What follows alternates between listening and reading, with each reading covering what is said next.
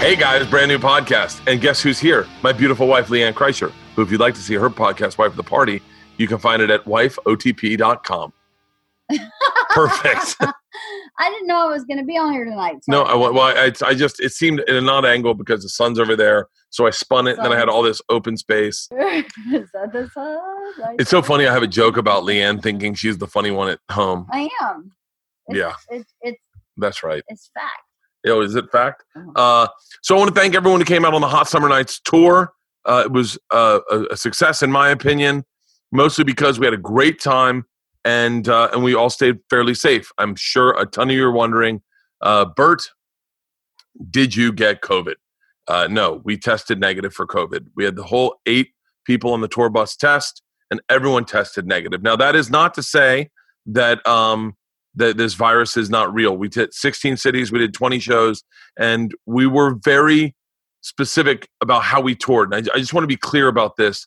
I, we did zero contact in every club, every uh, drive-in we did. When I say zero contact, we stru- touched no one.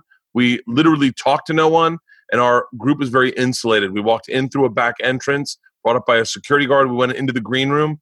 We didn't interact with anyone, and then we went onto the stage. The only contact that we would have come into was on our walk to the stage without a mask.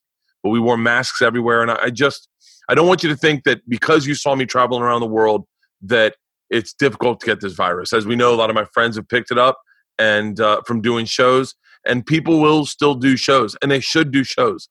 These clubs are hurting, and they need comics to come in and fill them. So don't go out and shame a comic. Comics can be safe. They can be zero contact, mask, lots of sanitizer, and ha- be very insulated. Um, but it was a great time. We had an absolutely great time. I want to thank everyone who came out. Uh, the the drive-in movie theater shows, I will be doing more of those. I will not probably be doing any more club shows just because I don't have as much control of those as I'd like. But those drive-in movie theater shows, I had complete control over, and everyone could be as safe as they wanted. You cannot tell an American what the fuck to do. You can't tell them to wear a mask, and you can't tell them to stay away from you. Trust me.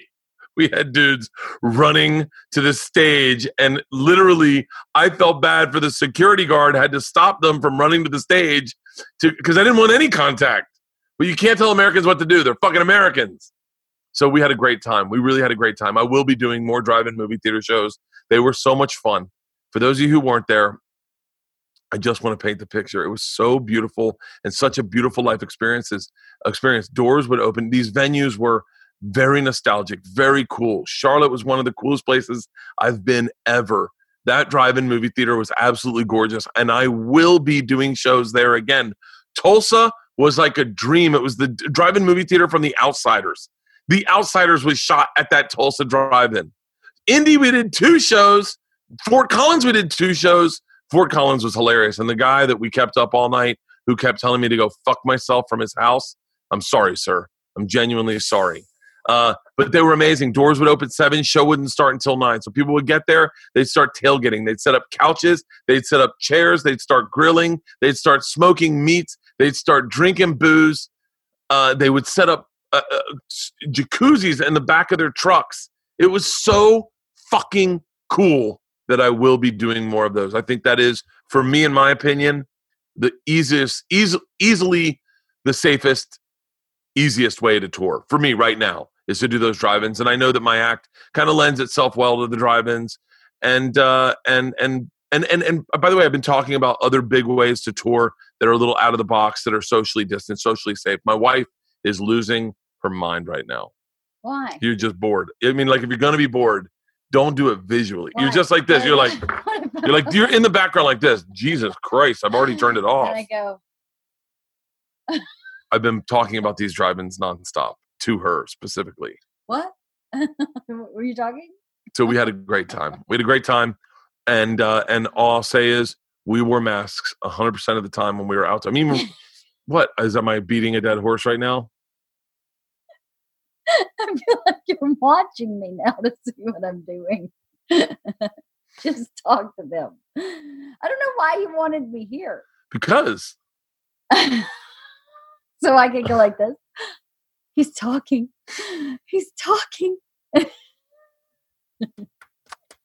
wow, and to think I cared about her life. what? You are such a If you'd like more of these Leanne okay, let me ask you this. go. How many times did I start talking to you today? And in the middle of it, I go, You're not even listening. And you went, You're right, I'm not even listening. I'm many detoxing. How about this? I'm detoxing It happened twice in one sentence. I'm I detoxing. stopped, I'm asked you, started the sentence over again, and had to stop again. So for me to be a little bored from hearing you talk about the same thing you've talked about for the past 72 hours ad nauseum, I'm so sorry. My bad. I have a lot of issues. I have a lot obsessive compulsiveness, Just one or two. uh, anxiety. I'm detoxing from this tour. It was so much fucking fun. I partied really hard and I'm back on the wagon for all these you all of those of you that are wondering. I'm down on Kool-Aid. I had uh, one jug today. This one right here. I had this of Kool-Aid. That's it. That's huge. That's not Halston. Can you shut the fuck up? I did not need you to chime in. I have one jug of Kool Aid. There's still a little bit left. He usually has three. I usually have three of them. I've been drinking a lot of water. Whiskey cock lock dog. Well, the interesting thing to me was that you don't add extra sugar to it. Yeah. Oh yeah. Oh, hold on. Let's talk fucking Kool Aid for a second, oh okay? God, can I just go on my phone? No, Leanne. How many calories are in those Kool Aid packets? No idea. Five? Yeah, it's you do know it's five. It's five, and I put one in and I fill it up with water. So there's a lot of water dilated in Kool Aid in Q Q fucking Diluted? diluted in Kool Aid. Said dilated. I think a lot of people were just thinking that you were drinking candy all day. Yeah, guys. No, it's the sugar free. It's the chemical stuff that gives you like dementia and that kind of stuff. It's the Alzheimer's stuff. You know how many notes I get from adults on a daily basis telling me how to live my life? Did you know? You know that Segura says he gets up and the first within three minutes he brushes his teeth. yeah. Hold on, now, stop. You're do, you're doing this because you're on camera, and that's why he did it. I brush my teeth usually most days. I go pee, I weigh myself, and I brush my teeth. Do you know what Angela Johnson said? I didn't want to comment on it, but I love Angela. I don't think I've had her on the podcast yet. Angela said that she gets up and one of the first things she does is wash her hands. Why? I don't know. I don't know. I just, I just was, I didn't want to call her out. She put in my comments and she supported me. She goes, Yeah, first thing I do is I get up, I wash my hands, I eat breakfast, I have my coffee, and then I brush my teeth. And I went, Yeah, that's what I do sometimes, most of the times. But I now I don't- definitely don't wash my, I wash my hands a lot lately, but not when I get up. what have you done at night that's dirty? Me? Hmm, No, the person that needs to wash their hands. I don't know. I don't know. It's a lot of people wash their face. I've never washed my face. I've never, I'm not a face washer at When all. When was the last time you washed yourself? So we're driving to the new house today, Halston, because I have these massive tomato plants that I, that are getting sunburned, so I needed to cover them. So we're on our way, and Bert goes, "So angry at Izzy," and I go, "Why are you angry at Izzy?" Because she knocked me down, and I'm so itchy from it. That was two days ago. That happened two full days ago. And I was like, hold on. Perhaps you're angry at yourself because you haven't bathed since she knocked you down two days Well, ago. you're going to be shocked when I tell you the last time I showered. Yeah, you keep just keep getting in the pool and then going, gee, I don't understand why I'm so The last time I showered, because you're covered in chlorine. It's not oh my. God. Do you know the last time I showered was in, June 19th when you left here last time. no, it was Mhm. in Tulsa, Oklahoma. That's so gross. That's like, And you think I want to get busy with that? Oh, it's eight days ago. Why would you think that that? No, that's not- that that's more than eight days ago. Be like, give me some. That's like. 10 days ago. Yeah, that's gross. Yeah. Soap to skin. I've been on a lot of lakes though. So I think that that so counts. mad at Izzy because I'm so. First of all, she knocked me down. She, she jumped up right when I got landed. I got into the, she was super parked. excited to she jumped you. up and punched me in the balls so hard it knocked the wind out of me and i groaned like "Arr!" And leanne goes oh izzy she's so excited to see you and i went Where else was I supposed to go? You- oh my God! Did she? babe babe babe are you okay are you okay you're groaning and you don't have any wind in you and you're laying writhing on the floor you, you just should have been okay. I mean, I know it's painful, but you're not injured. You've just i was i was, I was injured i was exact that's exactly what it was i was No. injured you're in pain. That's different than being injured. whoa An injury needs treatment. You had no. There was no treatment necessary. You just needed time for it to settle down. So you were in pain, but you were not injured. New Two Bears One Cave is out. We talk about brushing your teeth. New Bill Bert is out. We bust uh, Brian and Brendan's balls a little bit. Me and Bill, not too bad at all. Not too bad at all. But we do uh, talk about it a tad bit. So, but it's not bad. And if you think it's bad, don't start drama. Those guys are sick. Let them get better, and then we can bust their balls really fucking hard. Um, What's that right there? I don't know. It's on my computer. It's just dirt. So It's maybe COVID splatter. today's episode's a really good one. Uh, today's episode's with Jack Maxwell. Jack is someone who was on Travel Channel. He had a show called Booze Traveler, which I absolutely loved. It was one of the best shows on the network. And but I didn't know him very well. I didn't get to hang out with him ever. We never really had any cross interactions. But that's just how that network worked. Is that everyone did their own shows, and then maybe once a year we'd run into each other. But Jack is someone I didn't know much about. And boy, this is a good interview. Isn't it good, Austin? I listen hard as fuck. He talks about growing up in Southie as an underprivileged kid. He talks about his dad getting on drugs. He talks about getting cancer. He talks about Booze Traveler. And he talks about his new show. What's his new show, Halston? The High Road with Jack Maxwell. He talks about his new show, The High Road with Jack Maxwell. And uh, it's on YouTube. You can see it. There will be a link in the YouTube video right under here to go check it out. It is produced by uh, my buddy, who was a huge driving force um, uh, at Travel Channel. Me, channel Travel Channel for me, Ross. Ross and Dale were like huge, uh, two guys that just meant a lot to me at, at Travel Channel, and and uh, and uh, as well as Andy. There were a lot of guys, and I and we talk about all of them. I'm not saying last names because I don't want to blow up anyone's fucking last names. What? What? What are you doing? What do you say it? Just fucking say it. Just fucking say I it. I wanted to go and make the record stop skipping. Here you go, Dodge, uh, uh, uh, Ross, Ross, Ross. I wanted to go. To Ross. You just turn the fucking mic. the record is skipping. Come on, baby. So- Get it out. Come on. we talk about a lot of people and we say a lot of last names. We didn't bleep a lot of last names. If we talk good about them, we did bleep a couple that we maybe didn't talk perfectly about. And uh, and uh, and I just didn't want to sound like I was talking shit about anybody, but it does sound like I'm talking shit. And if they aren't the person that I'm talking about, they'll know who I'm talking, talking about. You are talking yourself into a corner. Just move on.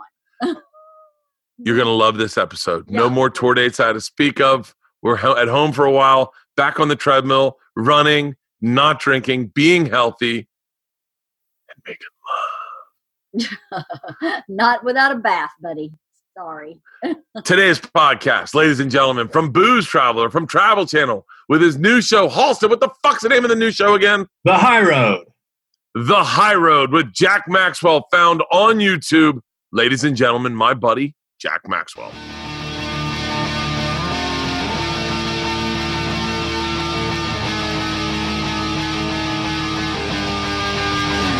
This is Overcast.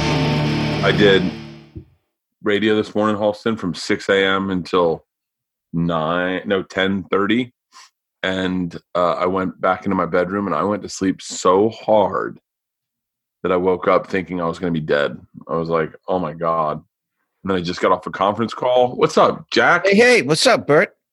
How you doing? Let me change this guy. There we go. Um, not much. Halston, you good? You recording? All I heard was you say you woke up at ten thirty. What was that about? Oh, I do. I did. Uh, I'm doing this.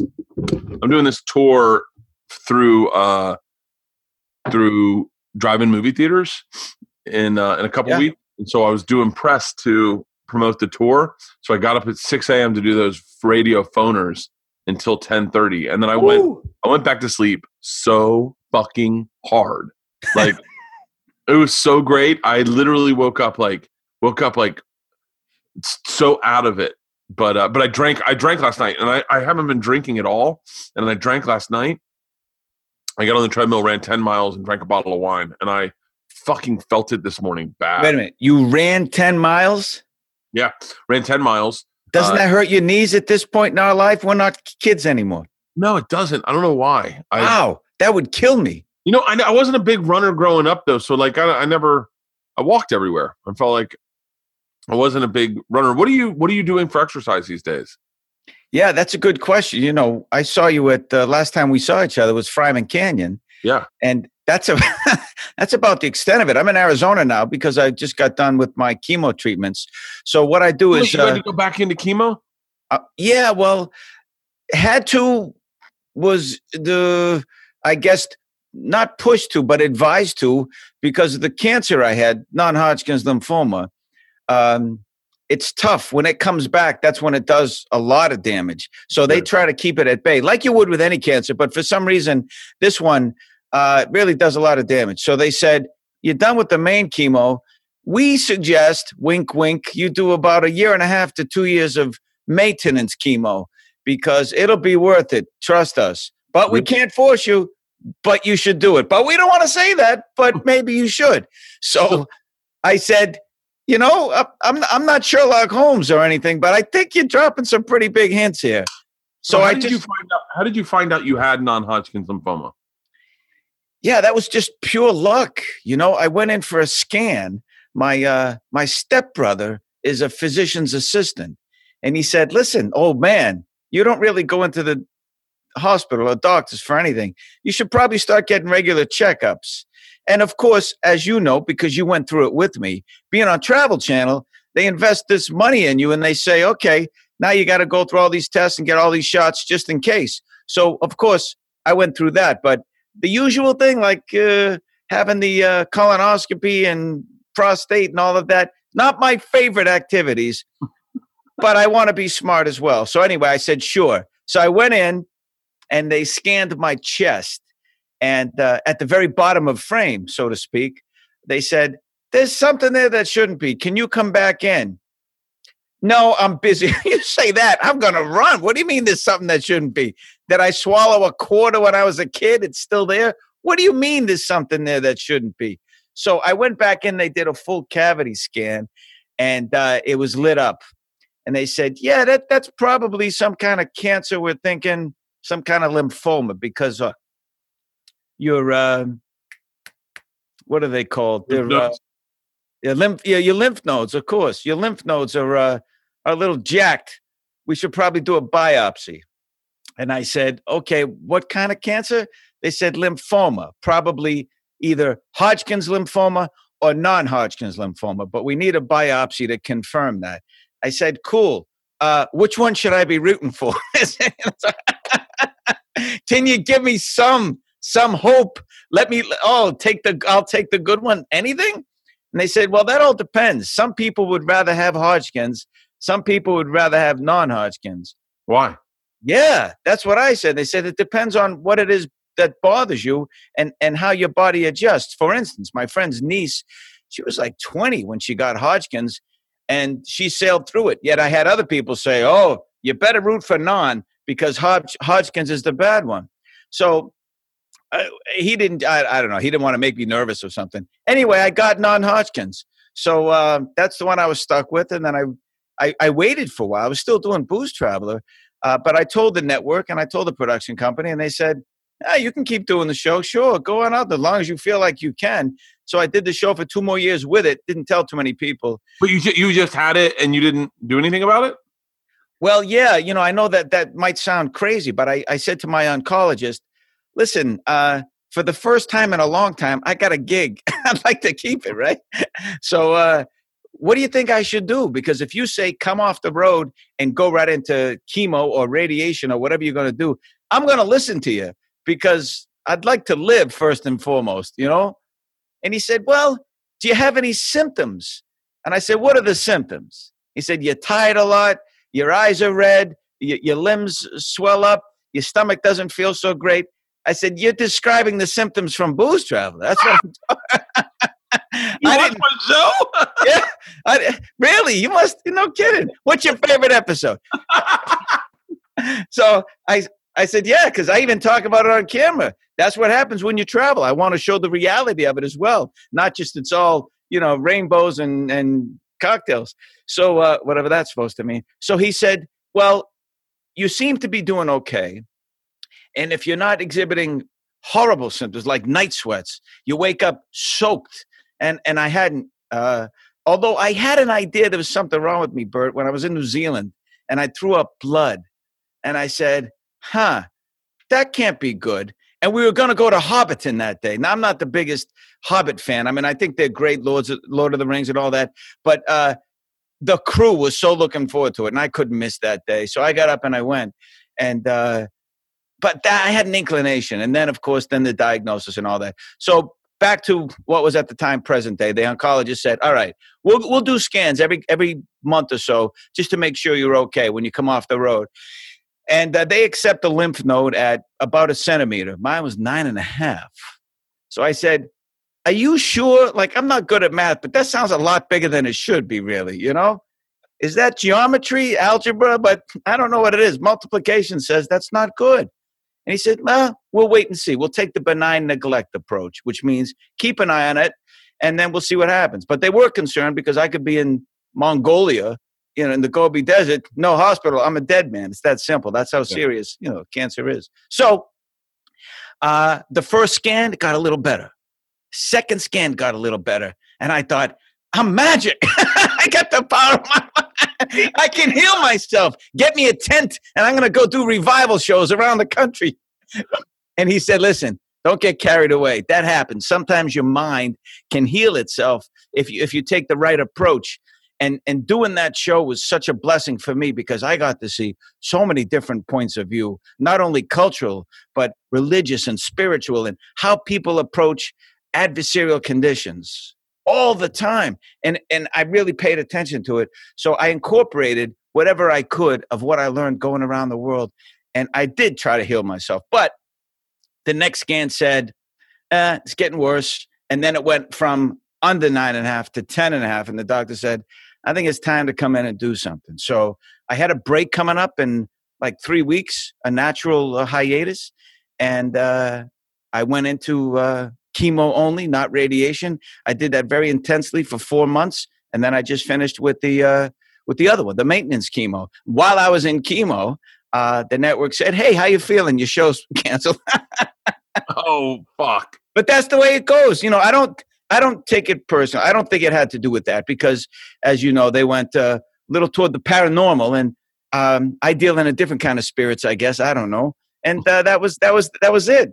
You know, a couple of shows got pulled, but it's more important that I focus on my health anyway. So that's all right. Yeah. So wait, what's the difference between chemo and radiation? Yeah. Well, generally speaking, for me, chemo there were it was six hours of bags of liquids going through um, my um, my IV Radiation is more where they where they zap it, and I know that's a real technical term, but I think it means uh, some kind of ray gun. I don't know what they do with radiation. It's more it's the topical where they you know this it's a machine and they shoot I don't know some kind of light, some kind of whatever radiation. They radiate it, but chemo is is either pill form or or through an IV bag, from what I understand. Do they do you lose your hair with chemo? I was supposed to. You know, they said, listen, you're gonna lose your hair and it's going to come back white because you're old. Thank you, Knute Rockne. Wow, power positive thinking. I appreciate that. And they said, You're going to get sick too. Oh, this is great. How long is this? Can we give this person the light? They're just full of horrible stuff for me. And so uh, I said, How sick? Uh, they said, Pretty sick. Like in the middle of the night, we know. We grew up in the era that rock and rollers was throwing and puking on themselves and choking on the vomit, right? Yeah. Was that Jimi Hendrix, maybe? Bon Scott, yeah, maybe yeah. Janis Joplin?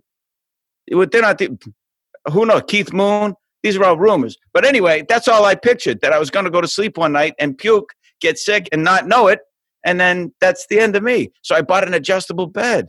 But none of that happened, Bert. Really? I didn't lose my hair at all, and I didn't get sick at all. I had a couple of symptoms. Uh, one of them my the tips of my fingers got numb and I couldn't pick up keys and coins without really concentrating. And then uh, I couldn't sleep. Blinding white flashes went off in my eyes when I closed them, whenever that was. But at, at night, of course, you have to pretend you're sleeping to fall asleep. So I had to close my eyes, right? And I couldn't sleep. And so I, I started taking CBD, and that's what led me to the high road. Now, is that the new show you're doing with uh, with with Ross? Yeah, he's the production company. A uh, uh, company came to me and said, listen, um, we like your story. It's inspiring. We know what you went through. Uh, we saw what you did for booze. Can you do that for us? I said, I didn't do anything for booze. booze is fine on its own. It's been around a long time. Actually, booze did more for me than I did for it. I have to be honest with you. Yeah. But uh, this company was getting off into the cannabis space and the wellness space in relation to that. I said, "Oh, funny," because I used CBD. I wasn't a big cannabis guy at the time because uh, my father was a drug addict. So I promised my mother I wouldn't do drugs, not knowing the difference when I was a little kid between marijuana and heroin. I thought it was all the same. What do I know, right? Yeah. And so I, I was never really big into cannabis, but then I started using CBD and, and then full spectrum, which has some T- THC as well. And uh, it really helped. And I said, oh, there's something to this. So I went, uh, went off on the road and talked to a lot of people who maybe were in the same situation. They didn't know where to turn and they didn't think that was helpful. But the medicinal side of it is just really making it quite popular these days, isn't it? Yeah. Well, so I got to ask, what, what, what you tell me about your dad? Yeah. You know, um, well, I didn't really know him all that well. Back in the 60s when I was Wait, born. Start, start at the beginning. You're from Boston, right? I am, yeah. I'm from Boston. I was born in a, a place called South Boston, which has been a little bit overdone in the movies, right? Some- wait, wait, wait. Slow it down. Tell me about. You realize that everyone just assumes Boston is South Boston. Yeah, I know.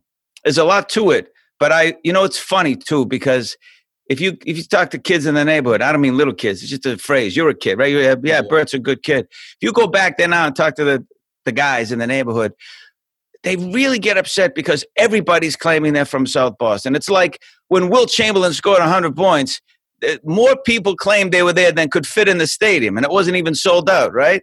Yeah. Same with Southie. For some reason, I guess between Good Will Hunting and then Southie, like Donnie Wahlberg, and um, I, I guess The Departed. You know, that was that was South Boston, and, and a bunch of other movies. I guess people say they're from Southie when they when they're from uh, on the burb somewhere, right? But I grew up in the projects of South Boston, so it's, it was very much like Good Will Hunting in that way. Uh, except Matt Damon and Ben Affleck are a lot cooler than I'll ever be. But I, uh, my mother was 21. She got pregnant. She got married because that's what you did back in the day. He didn't want to be a father nor a husband, so they they split up in the first year. And uh, I'd see him. Boy, it seems like once uh, every two years, maybe. It was so, and I went years without seeing him. I always wondered why. Now, because I was as a little kid, everyone had fathers, or their fathers would come visit them, even in the project. And uh, I started figuring out as I got older, he was just a, he was a drug addict, and uh, he would shoot in his arms like uh, Dilaudid, which they give you right before you're going to die from cancer. I mean, that's some strong stuff. And I only realized this after I moved away. And then uh, I came back to Boston on my own when I was 18 after high school. I graduated half a year early because I had this strange pull, even though he was uh, not the greatest guy. I needed to know my father so I could know myself, or at least that's what I thought at 18. Yeah. So I go to live with him, and uh, he lives in a different set of projects. Oh, I come from great stock, let me tell you. And uh, I I promised my mother I'd go to college, so I'm taking college courses, and I'm living with him. And he lives with his mother, my grandmother, which is great. They're real close family that way. But I started seeing he wasn't going to work, and uh, and then I I found a hypodermic needle on the floor. And again, going up the project, that was I saw a lot of that, right? So I knew right away that's what it was. And uh, I talked to my grandmother about it, and unfortunately, she enabled him really and said, "Well, it's his medicine; he needs it." I, I don't know if anybody needs that kind of thing. What's he taking? And she Yeah. wouldn't say. So one day, and I don't want to get too dark here, but one day after we had a couple of confrontations about it, I found uh, a, an aluminum foil ball behind the radiator. Every room has its own radiator, and there's a, about this much space. And I found this ball of aluminum foil and two Dilaudids, little orange pills. And I, and again, I'm an 18 year old kid, so uh, I'm savvy, but I'm still not street smart like you would be if you lived 30, 40 years, right? And I bring it to him. And I said, What are you doing? You said you're not doing it anymore, which he probably said a hundred times. And uh, he said, "Uh, Give me that. I need it. And I saw this immediate transformation from this guy I loved and was funny and fun and jovial. I saw this need, this desperation for this thing, as if he would die if he didn't have it. Like if uh, you, you choke someone off from oxygen. This is it. And then his eyes got red and big. Give it to me. I need it. And then I got upset, of course, and I said, okay, I'll give it to you. But you got to tell me these things here are more important to you than I am. And he couldn't say it. And he just looked down because he was ashamed. And he just shook his head like that. And I gave it to him. And he went to prison soon after that because he got caught for forging scripts, prescriptions. Uh, and and then that that was basically it, really. But it was it was so bad because I loved them so much and I wanted to get to know them I drove them to rehab, and uh, I'm in the lobby reading Sports Illustrated. I remember Larry Bird was on the cover, so I was going to read that front to back, being a Celtic fan, right? And uh, about 45 minutes in, I'm thinking, why is this taking so long? It was supposed to be the initial meeting before you go into rehab. Yeah. So I asked the receptionist, and she pointed me to the back, and I went in the back, and the guy said, "No, he left. He left soon, right after he got. He went out the back door." My own father left me there. I had to take a train and a bus home, and and he was there because I was. I said, "What happened?" He said, "Ah, well, you know, they were saying this and that, and I had to go and I had to leave." No, he was going to go score, and it was he. When you're pulled to do it, you you do it, and that's the the scourge of drug addiction. I hated him for it at the time, but I forgive him now because I understand you really don't have much control once you're in it. And and so you're and so you never really you were were you like a good kid growing up? Had to be living in the projects. I didn't have an older brother, right? I had a younger sister, so I had to stick up for her and and watch out. And there were a lot of wise guys in the project. Good, there's a lot of good people too. Don't get me wrong, but it was a just it's a violent place. They would set cars on fire. The school right across next to my building, they burnt it down. Uh, there's a huge church. This it's so strange, right? This this oxymoron right in the middle of this thing. And I was an altar boy there. So I try to be a good kid because my grandmother raised me the right way with my mother and said, listen, you have to be a good kid. You have to take care of your mom and your sister. So I always resisted the urge to do what the older kids were doing in the projects. And finally, my mother said, I don't know how long I've been able to do this with this kid. So we moved out when I was just about 13 and moved to Phoenix. Oh, for real? Yeah. And then I went back, like I said, when I was 18, because I missed yeah. my friends like a knucklehead. I wanted to get back to the city. And uh, that taught me a lesson, didn't it? So what what is that like? This is going to sound like such a white privilegey question, but like, what's that like? What's that like? I've never heard of. This is going to come out so horrible, especially everything going on in the world today. I've never really heard of white projects. Like I've only heard of like Marcy projects, like like all the stuff from rappers, you know? Sure. What's what is what was what's white projects like? Like Cabrini Green in Chicago, sure, all of it. Yeah. It's, no, I, I guess you don't hear about it because there's not a lot of white rappers. I don't know. I guess you know. I guess what what it is is that m- mostly like poor white people live in trailer parks, and so you hear about like the Eminems and the sure. and you know you know that style, but like I watched a video. There's a 45 minute video about accents, and it's a guy with a Boston accent, and he just is walking around. He's walking around Southie, and he's just introducing everyone to everyone. It's the most. I can't believe it's literally the. I can't believe I watched the entire thing, but I, I, I what. What, when I, when you say project, I'm trying to wrap my head around the picture. Is it like what I think of in the movies when I see like the the black projects where it's like or is it a different style? Are they tall buildings? Are they? Yeah, different style. Uh, I rem- I know projects from those movies and in Good Times. Remember, they lived in the yeah. projects and they were tall buildings. These are just three story buildings. They were basically built uh, after World War II for for the boomers coming back from the war, and they needed housing. Uh, and so it's basically low income housing. And because my mother was 21, uh, wonderful woman, but she just got with the wrong guy and he didn't take any responsibility at the time, even though they got married. So we were forced to live in the projects, and she worked two or three jobs because she didn't have an education, basically just high school. Smart woman, and she did really well for herself later on. But at the time, and then my sister came along later, so Uh, it was tough in, in the sense that she didn't have a lot of options, is what I mean. I didn't know any better because I was born into it.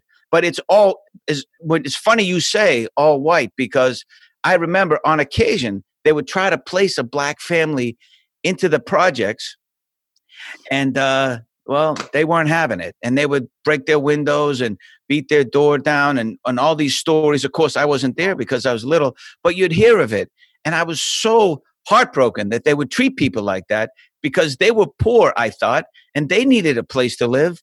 And just because they had different skin color, what's the deal with that?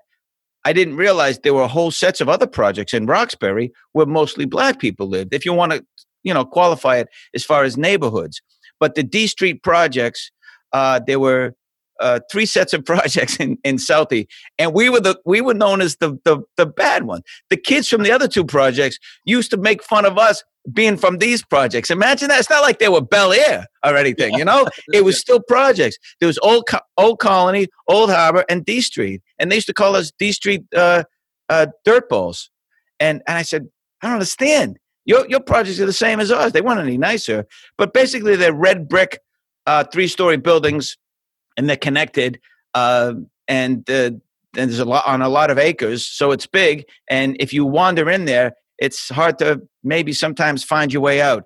And you wouldn't just wander in there. If you go in there, it's for a reason, and uh, you you shouldn't go there unless you know somebody. Really? Yeah, that's how it was. Did you ever feel like scared walking home from school? Was there like bullies? Like, like, I'm I'm fascinated.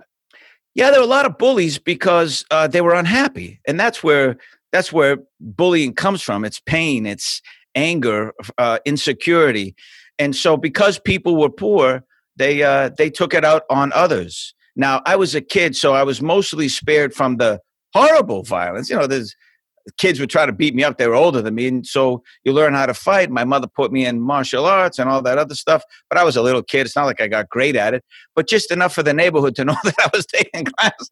They're like, well, maybe we'll go the path of least resistance, just in case he learned something in class.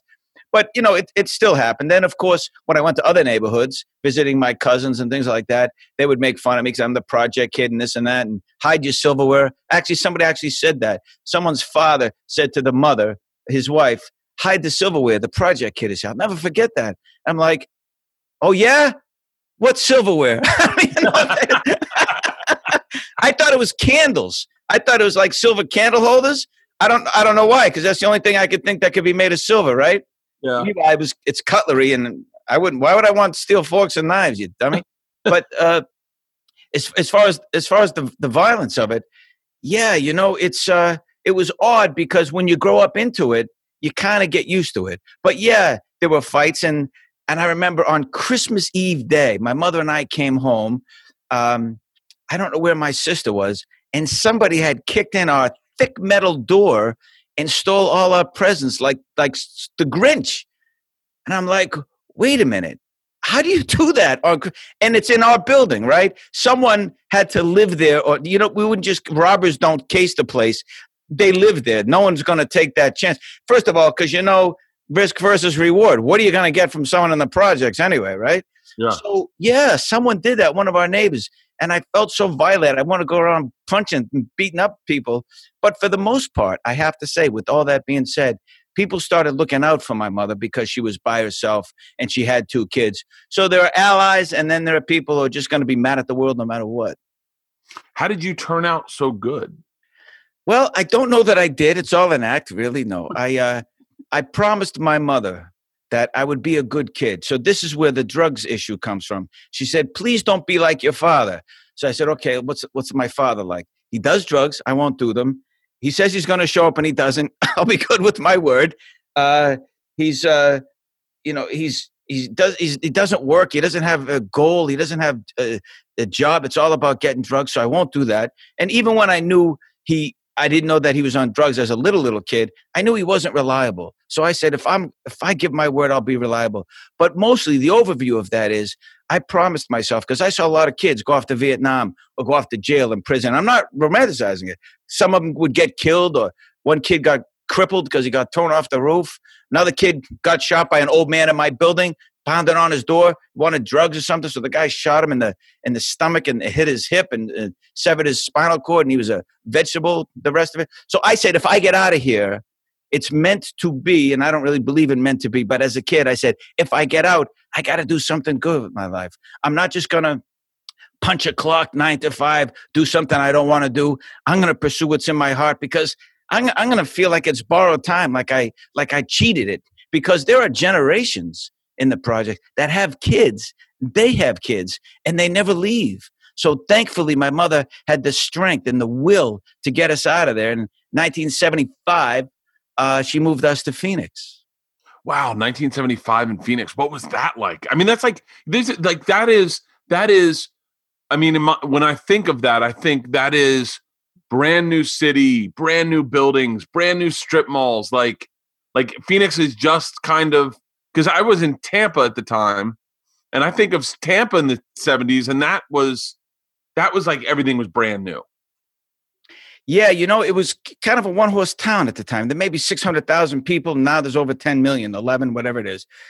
And it's odd because outside of Phoenix proper was desert. And it was way like if you go to Scottsdale Road, that was going into the into the desert. You could get lost. Now that's the middle of it all. Yeah. So the year before we moved here, I came out here for uh, for a, a, a judo tournament and I loved it. And my mother said, "Great, we're moving there." I don't love it that much. I just I had a good time because it was so different and quiet and clean. So when we moved here the next year, uh, it was great because the apartments we lived was no fancy thing, but compared to the projects, it was the Taj Mahal, and the people were nice. And they would knock on your door and say, "Hey, you want to throw the football?"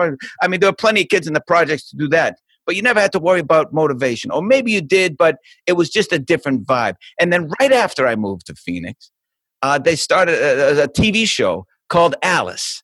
So this woman moves out from New Jersey with a blonde-headed kid who's around 10 or 11 or 12 years old.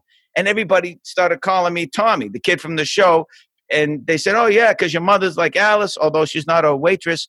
And it was, it took place in Phoenix, that yeah. show. So I would I got back in touch with my father a little bit because we I hadn't moved back yet. So I'm I'm going back and forth in time. He hadn't gone to prison that time yet. And he said, "Oh, I, there's this show on." It's. I said, "I know all about it. Everybody's telling me, oh, but it reminds me of you, and I miss you, and I miss your mother." I said, "You haven't been with my mother in 16 years. What do you mean you miss her?" So yeah. we got to, I guess, associated with that. So, but it was a great story that a mother and a son move out, and of course, I have my sister as well, who's three years younger. But we move out west for a better life. So I try to be a good kid, like that kid was on the show to my mother. I never wanted to disappoint her. So instead of that, I disappointed her as an adult and became an actor. I waited, I held it in, and I said, okay, I'm really going to mess with you now. Remember all those times I was good? I'm going to be an actor and really mess with you. what so so when you you moved back to Boston, and then how soon did you did you move then back to Phoenix after that? Well, when I was 18, I moved there with my father, like I said, and my grandmother. He went to prison. I came home, so I was there about 11 months. Uh, but I met a couple of guys that I became close buddies with, and so when I was 26, I moved back to Boston because uh, I thought I could handle it and all that. Maybe one last crack at my relationship with my father, maybe. And so he's out at that time because he did short, he did a short stretch. Really, he didn't for, for, for that he got out probably less than a year. Uh, but I was gone by then. So I came back. I'm 26, and I try to get to know him a little bit. And uh, another issue with uh, my, anyway, long story, blah blah blah. Uh, what was me? And uh, then I uh, I was so disappointed. All the all the years of hurt and frustration. Uh, he was in the hospital, and they said you better go see your father. We don't know. It's touch and go. So I go to see him, and uh, I know he's a drug addict, so that's the first thing I think. He's maybe going there for drugs, and that's what it was. So I I go over to his doctor, who's down the down the road, actually a couple buildings down, and I say he's a drug addict. What are you doing giving him drugs? So oh well, we didn't know that. He said his heart hurt and blah blah. blah. Not the best hospital in the world for sure. So then I go, and I'm mad at him. I'm mad at the doctor. I'm mad at myself that I'm failing, that I can't put this back together. You know and uh, he's in bed, and it's just if, if, it was a movie, Bert, it would be the speech. I tell him from all, all everything he's done, and the hurt, and the disappointment, and everything else, that I can't, I can't do this. And I tell you what, if you get clean, I know I'll be there for you. I'm not sure about that now, but I'm sure I will be. You, but you gotta, you gotta do your part, man. Otherwise, next time I see you, it'll be at your funeral. And I started to get mad. And he said, "I don't want to hear it." And so I walked out, and uh, I didn't even see him at his funeral. My uh, my aunt called me. His sister called me and said, "Hey, uh, bad news. Your father died." This is five years later. I hadn't seen him since. I hadn't talked to him. He never reached out after that. And so I figured for me, he died that day in the hospital, really. So I, I didn't go to his funeral. For what? Just to make a show, to say goodbye, to to to lament what could have been. He made a choice, and and again, I forgive him for it, although it was terribly sad at the time. Every boy, I'm sure, wants some kind of approval or appreciation from his father. And if he if he was alive today, he would have got a kick out of seeing this what this kid from the projects with no father became. And I, or not that I did, but I mean, I I got out of the projects, Yeah. and, and I did what I wanted to do in life, is what I mean. And I didn't I didn't become a drug addict or an abuser or anything like that. That you you could have, right? I, I'm as you said kindly. Okay, I hope I'm a good kid. I hope I'm a good person. But you, you got to keep trying every day. Wow. So how old was your father when he passed? Oh, I was 30, 57. That's so fucking young. Yeah. Well, you know, the thing is, too, I thought he was going to overdose someday because of what he was doing. Uh, but he was, I guess he was pretty efficient at that. I just think long term, the uh, the years of abuse took him. I didn't really get all the details because, again, I didn't want to wallow in that. But he was in the hospital and his heart gave out. But it was from years of abuse. And by the way, I'm 57 right now. So I, I, I guess I'm, I'm looking both ways a little more often when I cross the street. I want to I want to beat him. I, I want to I at least live to 50. I hope I live to 88. But if I can make it to 58, because there's another thing. Him, his father, his father, the oldest any of them lived was 57. So I'm I'm really trying to set a world record here. My my my dad, m- all the men in my family died of stroke uh, at a young age, Wow. and so my dad's dad, my mom's dad, and uh, and my dad's dad died when he was 44, I guess. I'm thinking, uh, 44, 43. And when when when my dad, when my when my dad's dad was 44, he passed away, and uh, and my dad and I had like a falling out almost to to a little bit because um he was afraid that my lifestyle was going to catch up to me. And so he got me a cardiologist. Probably the best thing i ever did is get a cardiologist got on blood pressure medicine. And it's the reason i get on the treadmill at all is because i know what's in my family i know stroke and heart disease are in my family. So i try to keep it i try to work out as much as i can you know i don't i'm not that great at it but you know Well, I saw you at, at Fryman putting putting the time in. Not, not that that's Mount Everest, but it's great exercise and it's a good constitutional. So good for you for doing that. You're going to inspire me to do more because I don't do enough treadmill stuff. To answer your question from before, I walked the neighborhood with 10 pound weights. And the only reason I did that was to gauge what chemo was doing to me. I had to stop three or four times this particular route. And, and then it was two times, then once. And now I can do it without stopping because now I know that you know that's that's my progress. So good for you for doing them. I still I still can't believe you run ten miles. That's awesome. is your is your mom still alive Yeah, she is. Thankfully. in in, in arizona Yeah. So tell me, how did she turn her life around? Like, how did she? What like what was her path? Oh, that was, to me, it's an inspiring story. I'm sure everybody has has their own in their family. But so here she is, 21, pregnant with a guy she probably shouldn't be with, but she gets married to him. And then 13 years later, she says, I got to get this kid out of the projects. I got to get my daughter out. So she had come out to Phoenix two years before we moved because she was working for a travel agency and she won a contest and they sent her to Phoenix. And then one year before we moved, I came out for this judo tournament. And uh, so we had both been here. And she said, What would you think about moving there? And of course, when you're 12, 13, it's all about your friends, right? It's all Yeah. about where you go to play street hockey. It's all about where you go to get your favorite ice cream or a girl you got a crush on. You don't want to leave any of it, right? Yeah. And so I said, I, I don't know that I want to do that. And she said, Well, I think we have to.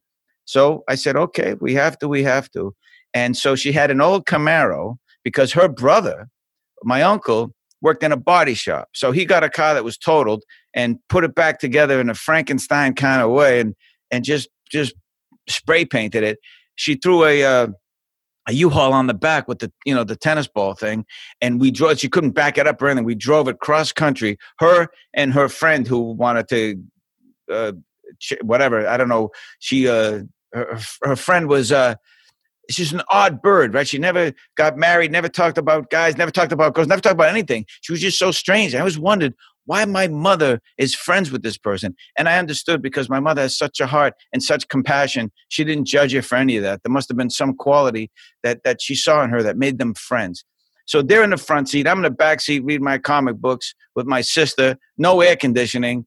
And this is the very beginning of September before school started. We drive out to Phoenix and she just starts working jobs and gets laid off from one and another one. She's upset. She's crying because she can't put it together.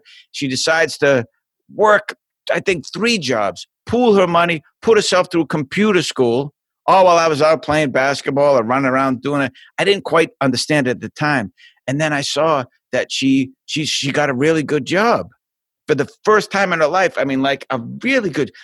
Other than eh, what, what I mean is something you had to be trained for, really yeah. trained. And I said, "Oh, she was taking those classes." She went to work for Arthur Andersen, one of you know one of the big eight accounting firms at the time they shut down with the Enron uh, scandal, but she had retired by then, at least from there. And uh, and and she got a good job, and we were we were okay. And I thought, wow, from a young girl in the projects, pregnant, and then eh, no one helping her, she really did it all herself. And the whole time was a good person. Never saw her be mean to anyone. Same with my grandmother. There's saints on her. I mean, now everybody says it about their mom, maybe their grandmother, but without them, I think that's the guide. I don't know if I really thought of it that way, but I think they're always their behavior.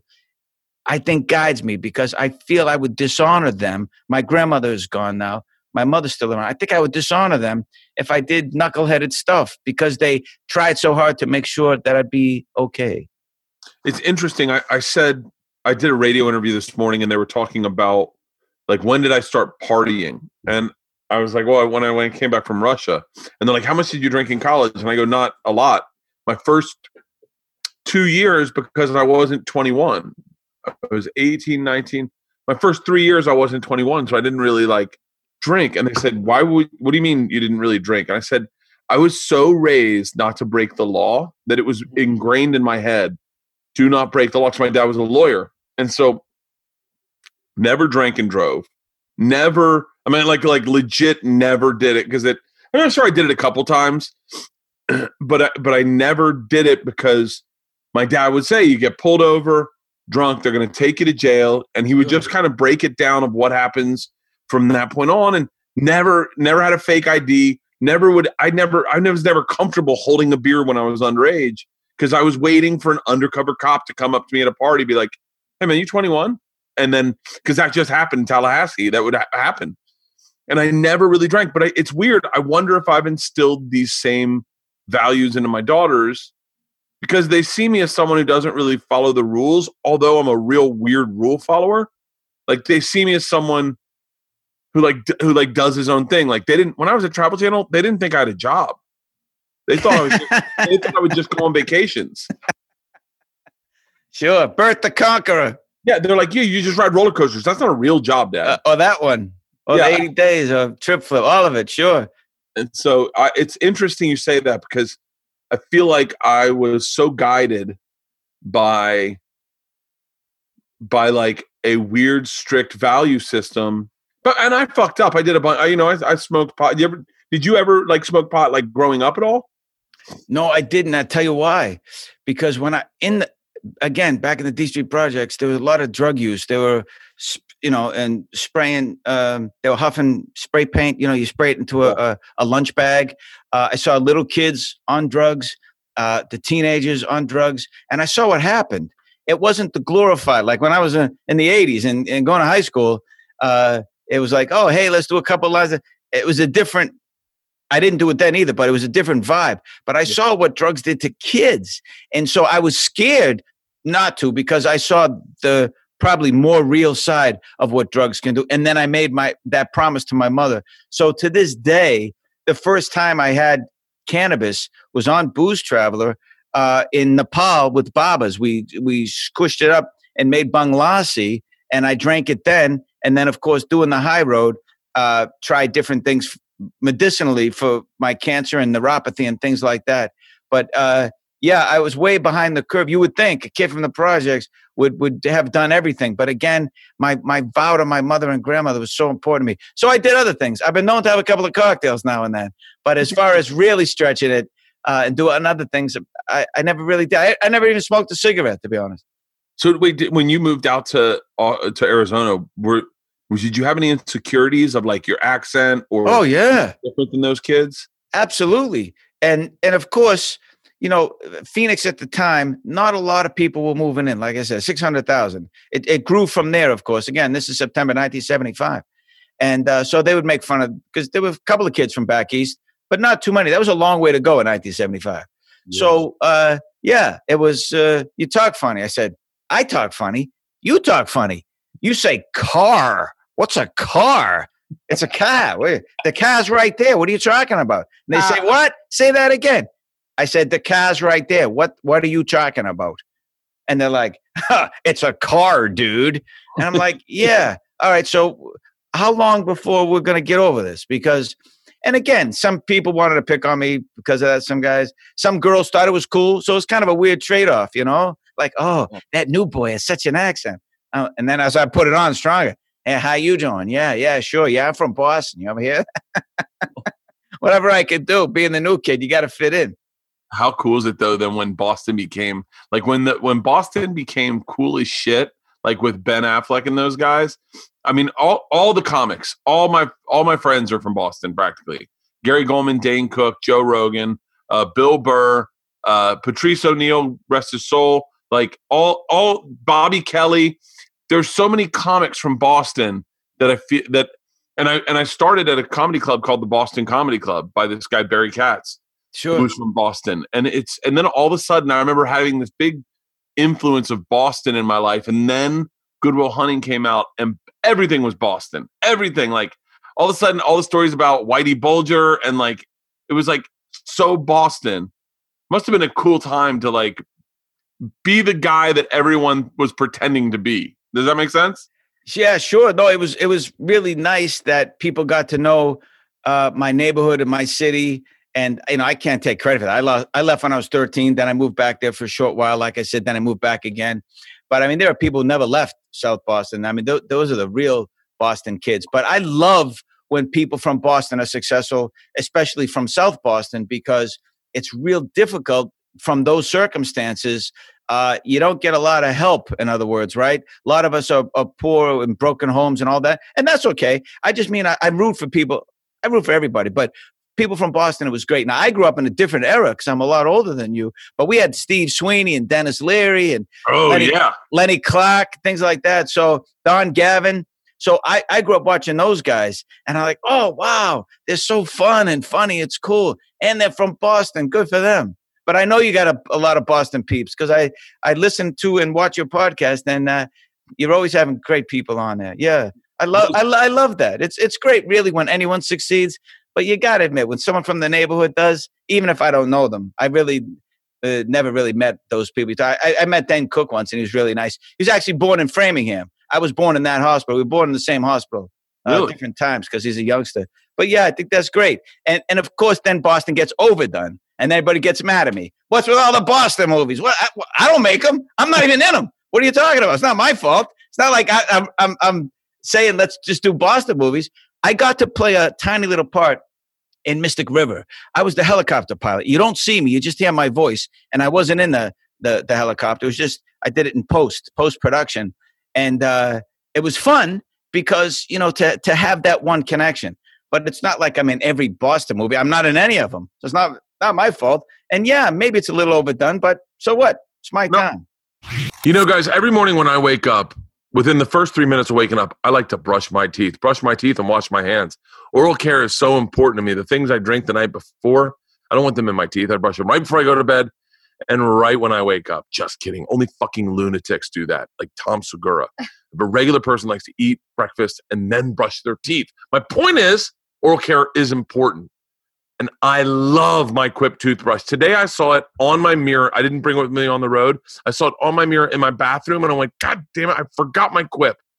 This whole trip, I had to use some bullshit, hard brustled toothbrush that I got at a Walmart. Walmart. You know, 75% of people use old, worn out bristles that are ineffective. They don't even floss. I floss six times a day. How many times do you think I floss today? Probably six. Yeah. So, Good health starts with good habits. Quip makes it easy by delivering all the oral care essentials you need to brush, floss, everything. And the Quip toothbrush is fantastic. It's got time sonic vibrations with 30 second pulses to so you can brush your teeth for the dentist recommended 2 minute routine. And they've even got a size down version designed for kids paired with their anti-activity, anti-cavity toothpaste, which by the way is the only toothpaste I'll use. Quip also has an eco-friendly refillable floss with a dispenser you keep for life an expanding string that just helps keep it clean in between.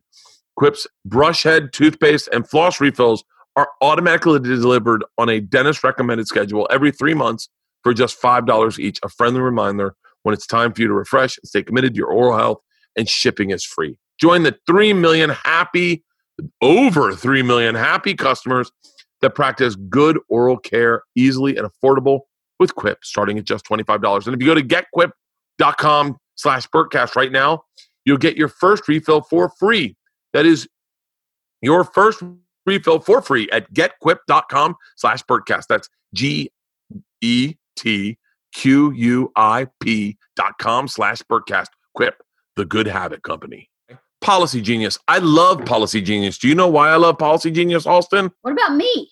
Leanne? Oh, my bad. Well, I want to throw to you, Leanne. So then you just sit. I'm I'm gonna go in the house. Shopping for life insurance can ra- do not leave yet. Can raise a lot of questions. How much coverage do you need? Which insurance company is the best one for you? How much is it going to cost? And at a time when it's more important than ever to have life insurance, the pandemic is making it a little more complicated to shop for it. That's where Policy Genius can help. A life insurance marketplace backed by teams of experts. Policy Genius is keeping track of all the changes in the market so you don't have to. It would for people like me who listen to this podcast, that shit overwhelms you. Well, they're going to find the right amount of coverage at the best possible price without the headache. Policy Genius compares quotes from the top life insurance companies in one place. It takes just a few minutes to compare quotes from the top insurers to find your best price. This doesn't just save a lot of legwork. You can save $1,500 or more a year by using Policy Genius to compare life insurance policies. And once you apply, the Policy Genius team will handle all the paperwork, red tape for free. So if you hit any speed bumps during the application process, they're going to take care of everything for you. So if you need life insurance, but if you're not sure where to start, head to policygenius.com. Policy Genius will find you the best rates and handle the process completely. They'll get you and your family protected and hopefully give you one less thing to worry about. T- try it today.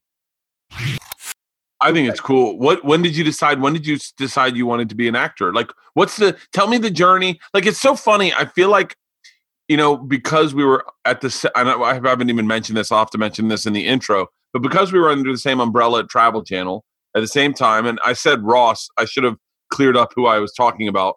You're the guy you're working with right now, Ross Babbitt, uh, has a production company based out of uh, DC or Maryland. And Uh, actually, now it's it's Kentucky, and he works for Wrigley Media. The Wrigley's from Chicago. oh, for real? Yeah. and so and Ross is but maybe I I would say in my experience in Hollywood, I got I got a top 10 list of people that have been that are just I'd be friends with if they weren't in the business. Just a great, great Ross Babbitt is one of the greatest dudes I've ever worked for in my life, without a fucking doubt. Yeah, And- he's a he's a big fan of yours, and he was the first person to look at the pilot of Booze Traveler. As you know, Travel Channel had nothing to do with that. They were just two women who were friends and shot this this very shaky pilot. But he saw it and saw something there and said, you know, we could do something with this. So I'll I'll forever be grateful to Ross Babbitt for Wait, that. tell me about I want to know about the I didn't know that about Booze Traveler. Tell me what happened. How did Booze Traveler come about? Hold on. Hang on. I moved the phone in this in this oh Dr. Oh, go ahead, take it. I'm, I got time. Go ahead. Hang on a second. I'm good. Hello, hello. Uh, she is not here. Can you try her on her cell phone? Yep. Thank you. Sorry, I That's moved all my phone in here so I could do radio this morning. Um, so tell me about how did Booze Traveler come about? Well, I uh, I just went on an audition, really, and uh, the like I said, these these two women who were new to the to the business in some sense. I don't think either either of them had a a show that they had sold to a network, but they had this grand plan that they would uh, do a show going around the world and uh, having drinks, and of course, it had been done before. Uh, Zane Lamprey had done it, of course uh, the Thirsty Traveler, even Bourdain, rest his soul, incorporated a lot of drinking. So it's not like it was a new idea, but I had not, I was not familiar with any of those at the time. I didn't watch Travel Channel. I didn't watch any reality based thing. For me, it was all ESPN and Animal Planet. I mean, with the news once in a while. I love sports and I love seeing the the raw nature, just how it, uh, you know, not scripted. Uh, and I was not a reality show guy at all. I'm still not really. So I wasn't familiar with any of it, although you, everyone heard, had heard about Anthony Bourdain, of course. So I go in this audition, and they won't even tell you what it is. I had to sign an NDA, and uh, they they don't say it's a drinking show. And they said, by the way, this is someone else's job already. We're just killing time till he comes in from Dallas tomorrow, and so we're having auditions in case we do something down the road or something like that.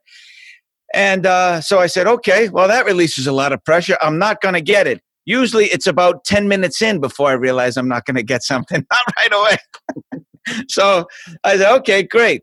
Uh, and uh, they started talking about, would you do this? Would you do that? And so I, I got that it was a travel show. Have you been here? Have you been there? How many countries? How many continents? And then they said, uh, would you ever eat Rocky Mountain oysters? And we all know those are bull's testicles, of course.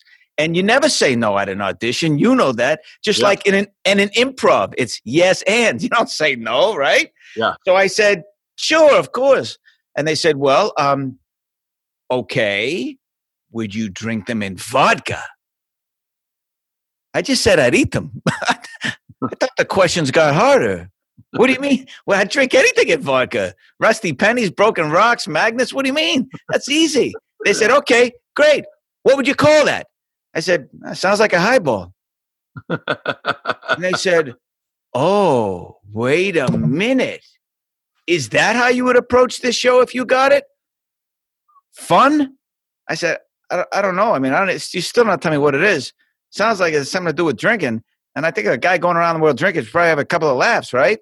They said, oh, well, we were looking for a more serious thing, like Anthony Bourdain.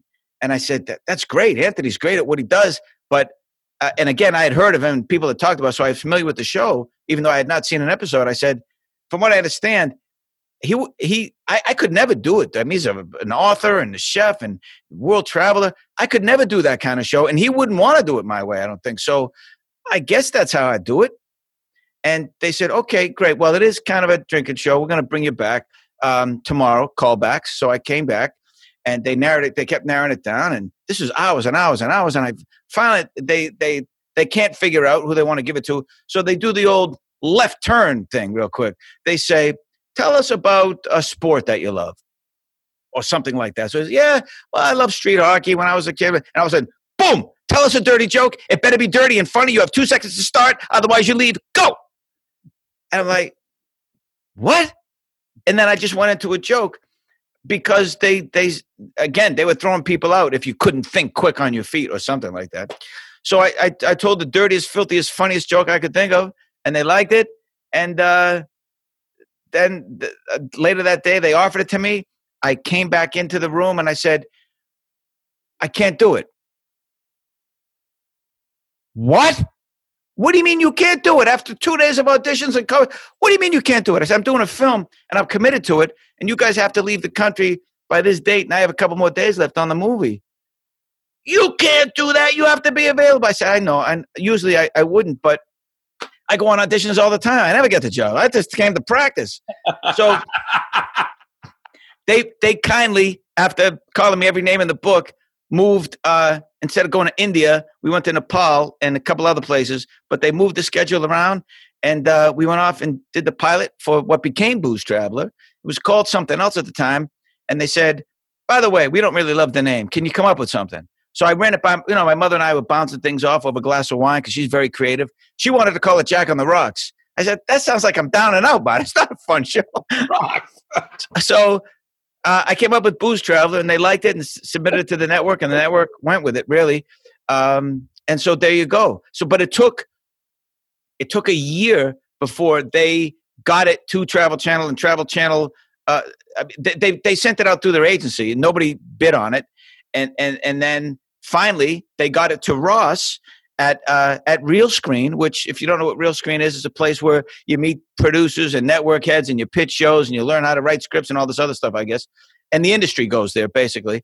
And uh, one of the creators just put a laptop in front of Ross and said, "Look at this," and he did. And he's, "Well, that's not how it works, but okay, I'll look at it." And he liked it. And then in the in the meeting at Travel Channel, he pitched it to everyone and said, "I like this. Do you?" And they said yes. And he kind of bet it, bet his career on at the time, or at least his his credibility, if nothing else.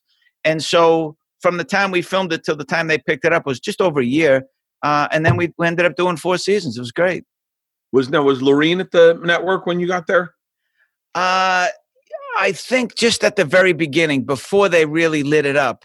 Uh, but then uh, Shannon O'Neill took over, and he loved it. So Oh, that's why we started I doing it. forgot he was our president for a second. Yeah, he was. Uh, he was a, a champion of the show and, an- and a nice guy. And uh, I still, you know, tag him every once in a while, uh, you know, online or, or, or we text because, you know, I, I remember the people who are, were really supportive. And I don't just mean the people who can do something for you. I mean the people who believe in you before maybe even you believe in yourself.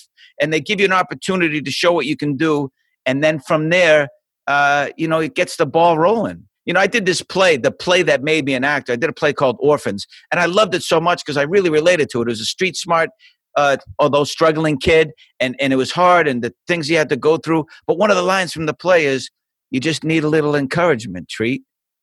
And every time I heard it in the play, I just thought of my real life and how much that would have meant a difference to me. So that has stayed with me forever, that line. And I ended up being at the actor's studio where I study acting to this day, and the author was standing in front of me. And I realized he was the author.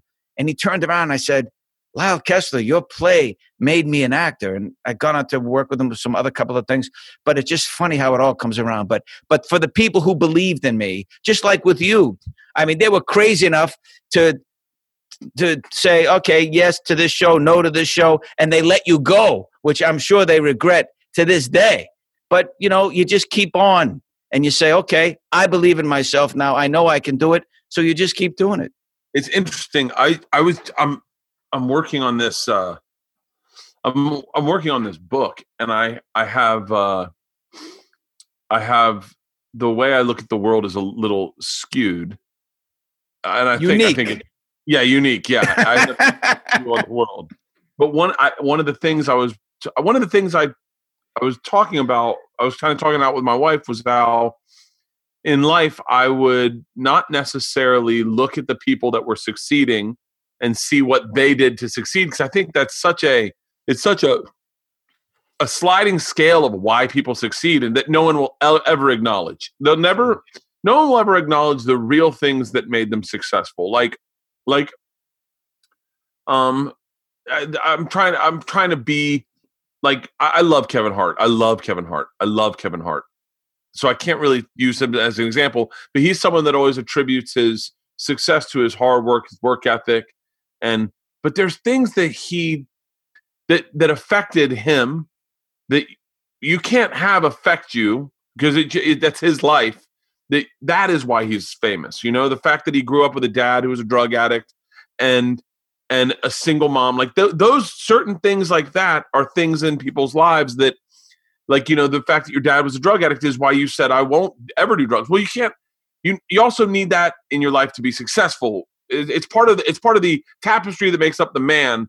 The things that you can't control sometimes you can't add them into your life. Like there's no way i can go well i need my dad to be a drug addict so i don't use drugs or, or something like that. So what i always did when i looked when I, i've always done this is I've looked at the failures of men as just simply a navigation of what to avoid. God damn it. Give me a second. Hello, hello. God damn it. So, but I looked at people's failures. So, like, I if I worked with a guy who was successful, I would find out the things they did that I didn't like, and then I would and I would highlight those in my head. There's a song by Perfect Circle called Judith, um, and this line hit me so hard. I think it's uh, "You're such an inspiration for a way that I never want to be," and so like I, I kind of would tag onto that. And so one of the things I was thinking the other day was I was like, you know, I'm really grateful for all the people that at times I thought did me wrong or I thought didn't get me or didn't like me that kind of closed doors for me because all those closed doors got me to here. Now I don't know what open doors would in my in my youth would have been looked like would have looked like like last comic standing. I remember I remember I didn't get Last Comic Standing 2. I remember we were about to have Georgia and I got this little duck for her. She was about to be born and there was this little duck uh, by the gift store in this hotel in New York. And I was I couldn't I couldn't get past the fact that I was going to be a father and I was a failure. That I was that I just gotten Mm. kicked off a reality show. And Jim Norton said to me, um, he came up behind me and he said, "Hey man, sorry about not getting through to the next round, but you know, hey, it's a journey or something like that." Or he said something to the fact of it's a journey, and you know that you're going to be grateful that. I remember him saying you're going to be grateful that you this didn't happen for you, and I was like, how the fuck can I ever be grateful for not succeeding? Now I look back and I go, okay, had I gotten on Last Comic Standing, I would have been famous. I would have been very famous. Everyone was famous, and I had only been doing stand up for like four years and I would never be ready to be writing material and turning over material and and doing my act and, and I would have I would have failed. I would have failed. And I now I'd be always trying to come back from that failure. So I'm glad of that. So I was thinking about uh I probably shouldn't say her name, but I uh, yeah, Halston, be about her name, but she was the president when I got let go of Travel Channel. And had she not fired me, I would never have been at that exact same place I was right after Last Comic Standing, sitting right behind that desk with my hands in my sh- uh, like this. I was in this chair, in this position, going like, "What the fuck am I to do?" Like I had a family. We were redoing our house. I I had put my stand up career kind of on hold to really put all my eggs in the Travel Channel basket, and I was like, "What am I gonna do? Like, what? How do I get out of this?" And I mm-hmm. remember thinking. I, f- I remember feeling like I just was like kicked out of a family. It was so hard.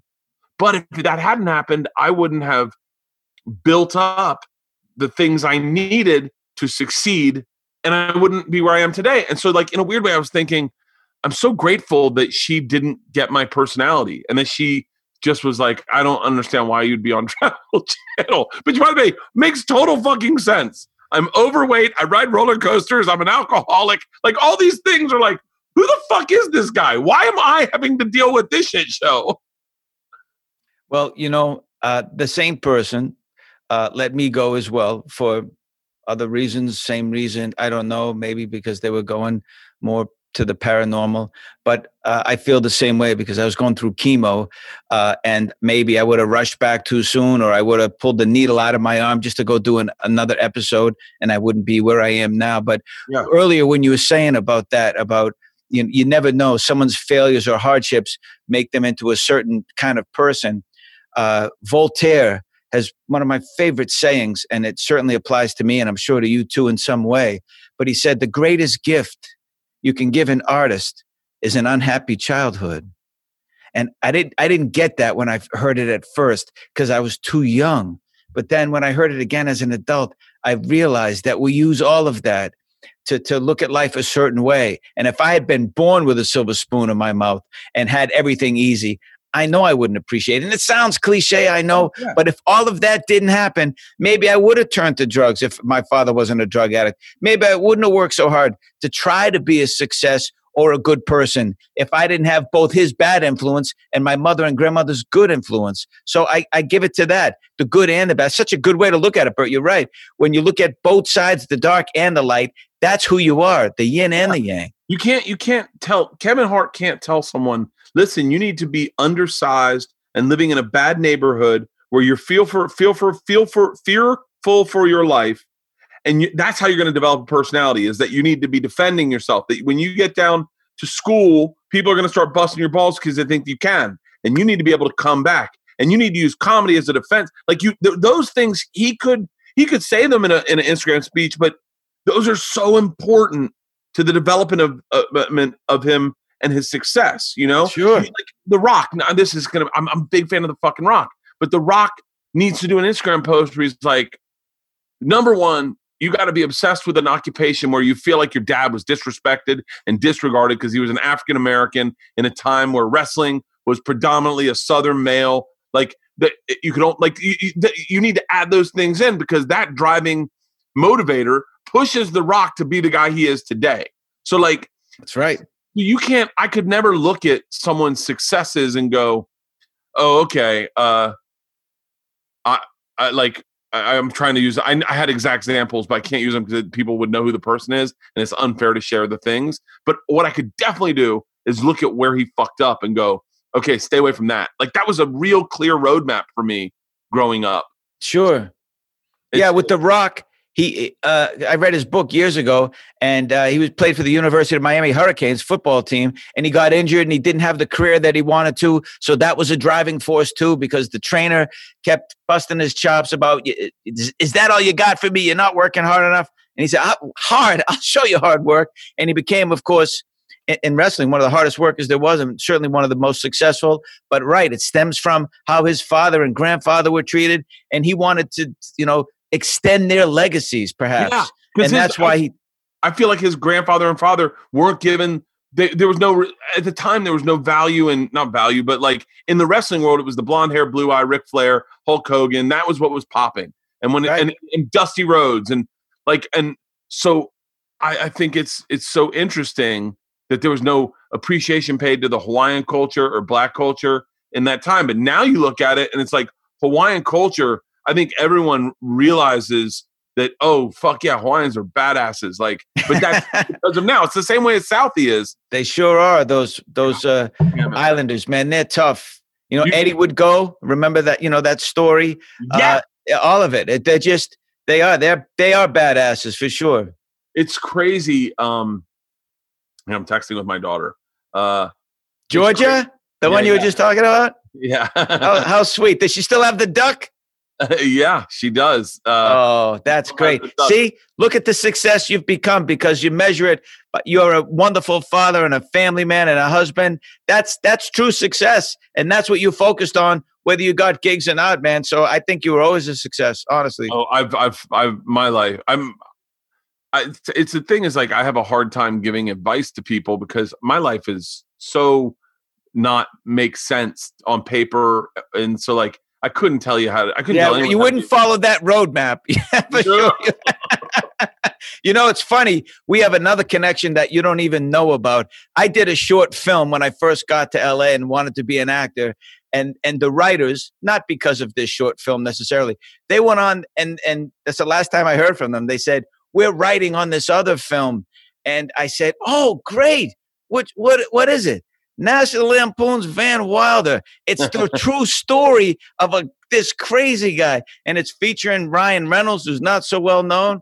Then I find out that's you. I said, "Who is this Bert Kreischer? What? He's really a wild, crazy. He's he's like the like John Belushi was in Animal House and all of that." Then years later, I get to Travel Channel. I'm like, "Wow, I'm starstruck. this is the guy." This and and I don't know if a lot of people know that or whether you even want to talk about it, but I, I always from that moment I always remembered who you were and, and and your name and all of that and what a journey that's why I said you wouldn't necessarily lay that out as a roadmap right. do as I do do as I how did. how could I tell someone, hey guys, go to college for seven years, don't do anything with your life, and then just put all your eggs in the basket that Rolling Stone magazine's done to discover you. That's just hope for that, and then hope that the biggest movie star in the world, his first big role is is like that's fucking. It's it's so hard to emulate someone's success that it's. I find it almost uh almost irresponsible to write a, a self help book because you're like it's so everything's so fucked up. Yeah, you might be doing all the right things, and then all of a sudden, you know, I'm watching this thing on Bruce Lee last night. You you have a fucking aneurysm. Like what? Like, like it's it's crazy about i want to talk i want to talk about your new show i want to pivot and talk about your new show but um but i'm dying to know like tell give people like a like a soft sell of how much fun it was to shoot booze traveler because you went every you had everyone's dream job Yeah, you know, a lot of people would say that. They say, I want your job. I said, I'm still doing it. you want to kill me and take it? It was really because I'd, I'd not come from the hosting world. I had hosted something year, way years before that, but my dream was to be an, an actor. And so I, you know, I did a couple of guest stars on a couple of shows you might know, and this, and then I got to do this play with Al Pacino. And I thought, wow, this is it. If I do nothing else, to be on stage with maybe our greatest living actor and and Jessica Chastain. Um, it, it- was just it, was just unbelievable. Just the, the experience was so fulfilling that I didn't really have an inkling to do hosting, A- and and then it came around, and I said, wait a minute, what am I stupid? They're saying you you get to go around the world, have drinks, maybe get paid for it, probably not much because it's cable television, but you get to i mean i we i saw maybe went to maybe 60 countries six continents out of the seven and that's only because penguins don't make moonshine we would have gone there if we gave us a reason to but all the different people and cultures it's something that i would have paid for after the fact knowing what i know and how wonderful it was now don't get me wrong the traveling is hard it's a grind and and you know sometimes you just don't feel like doing it because you're jumping across international date lines. You get one hour sleep one day, 15 the next. Not too many of those days, by the way. And you always have to be on. And the crews, they would come and go, the cameraman, the sound guys, you know, because it's exhausting. Only an idiot would do every episode. yeah Who would do that? So, uh, but but I knew that it was going to be over sooner than I wanted it to be at some point. So just that experience, and I have always believed, coming from nothing, of course, uh, that that we were enhanced more by the experiences we had in life and the people in our life more than we are by material goods. So thankfully, I believe that because uh, now I'm back to being no job again. it is it was it was a, i mean I, I remember looking at that going god damn that would be the fucking show like that would be like how how You did it. You just didn't. You you just got paid for doing a different kind of show. I, You, by the you way I were was, this guy. I was drinking i was drinking i was drinking like we were shooting booze traveler but just doing trip flip That's right. No, I'm sure. I'm I'm sure of it. I'm sure of it. I, I it was it was so fun to see because I had gotten there when it was me and Adam Richman, Andrew Zimmern, and Anthony Bourdain were like the four hosts. I'm I'm sure and Zach and those guys from Ghost Adventures, but that was kind of the group. And then you and Don Wildman and uh and um and Todd Carmichael showed up. And it was like it was like a breath of fresh air. And I remember seeing you guys at upfronts, and it was just like it was like you guys were so untethered. You so didn't give a fuck. And I- think Adam and I were at the point, we're at the time where we were so involved with, you know, trying to get our numbers up. And, you know, it was like such a, it was such a, like ad sales. I remember going to ad sales, going to those upfronts and going to Greg, Greg Regis and going, so tell me who, tell me who we can sell, tell me who we can get to buy uh, episodes of the show. 'Cause my whole thing with Trip Flip is we only did it. I, I mean, we got greenlit for it, but we, our goal was to get every episode paid for by sponsors so that we could make it for free. And so I remember that. And then you guys just came in. I remember Todd Carmichael got drunk at one of the upfronts, and I was like, God damn it, he's drinking. I want to be drinking. I got lucky. I have to say, I, I, I really, it's, it's to me like winning the lottery. A guy that would really no hosting experience to speak of, certainly not in, th- in this genre, to be given this show. And so then again, I said to myself, all right, I, I have to honor those who not only who brought me to this point, but the people like you and the others you named. I have to be good, and I have to. This network is putting a lot of time and money into not only building a brand, but to doing the, the, this television show because at the end of the day, it was a gift. That wasn't work. I would have paid. I would have paid them, of course. Maybe that's why they pay so little. they know. They know we love doing what we're doing, right? But at Yeah. the same at the same time, boy, what an experience that was. I mean, I would I would have done that forever. I never would have left and said, now I want to go do movies or I want to do this. That was just great because I love people and learning about these cultures live in person through what's going on. It was amazing. Amazing. What's cool? What's cool, and I think most people don't realize is like you you get to steal moments for yourself in those shows. Like I remember, I remember we were fishing. We were fishing in a dugout canoe off the coast of Costa Rica before sunrise, and I watched the sunrise come up over a mountain. And we're mm. having cocktails in the boat. It's like six in the morning. I, you you get to steal moments for your for your own like memory bank. What me- what what memories do you have of your where you're like like you're like I was drinking drinking up in Nepal with the fucking Sherpa and he was spitting the, the he had to spit it back into the bowl. That's how they made the the like. What moments did you get that, that you got to steal for yourself? By the way, before I tell you that, that's a great point to make because when you do that and you're truly in the moment, they can sense that. They know this is not produced television. Yeah, That this guy is really living this moment at the time, and you could see the joy of, of, of that experience on his face. So to take those moments, to understand, to not just skip past them, because everyone else on earth, I think, given that opportunity, would really take it in. You got a sunrise off Costa Rica in a boat, dugout canoe, having cocktails. If you don't pause at that moment and say, This is pretty cool, when do you then? Right? When when would you ever? So for me, there were so many. Uh, uh, you know, I remember the one that I'll just never forget because it involves my family. Uh, the second season, we started in, in a place that they actually asked me, "Where would you like to go?" Dude, I- that's that's my favorite. That's my favorite thing that I'm. That's the one thing I miss more than anything out of Travel Channel was that phone call. We would get it in January, and they'd be planning out the season, and they go, "Okay, pick 13 places you want to go," and you'd be like, Yeah.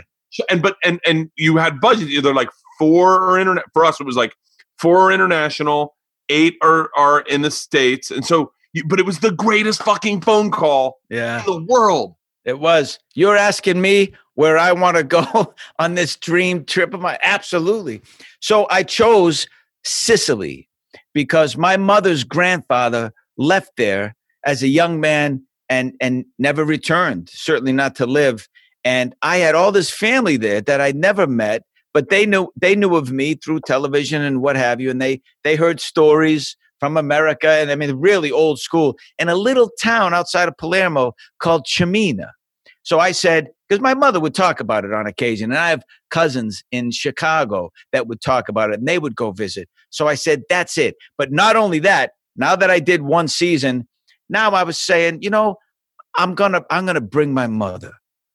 I'm gonna oh. bring my mother to meet to say hello again to her dna people she's never met to really connect. And i did that along with my stepfather. I brought them and oh it, to me to see the joy on my mother's face meeting her family to hear stories about her grandfather as a young kid and and everybody's crying constantly because they're so happy and the mayor issues a proclamation and the band is playing and all of that. And i finally felt in a moment that i had turned the tables just for that moment and gave back to my mother just a little bit of what she had been she'd given to me her whole life not just life itself but that i had really done something for her in a way that she would never forget and every bit of that episode i was thinking about that no matter what i was doing This podcast is brought to you by one of my favorite beers in the world, Miller High Life. I remember when I first started drinking, I was like 21, 22. When I when I was like, I'm gonna get a six pack for myself.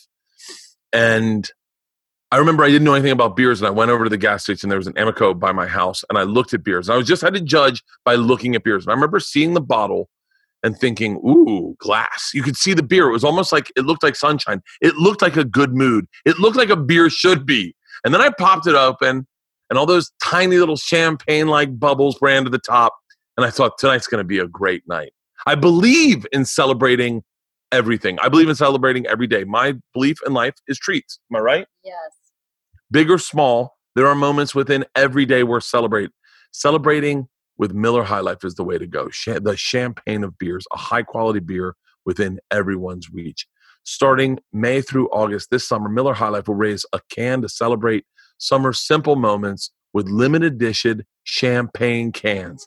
Simple summer moments don't have to be big calls for a celebration. For example, it's not just having a backyard barbecue, it's celebrating everyone getting together for the first time. The grill fires up this summer.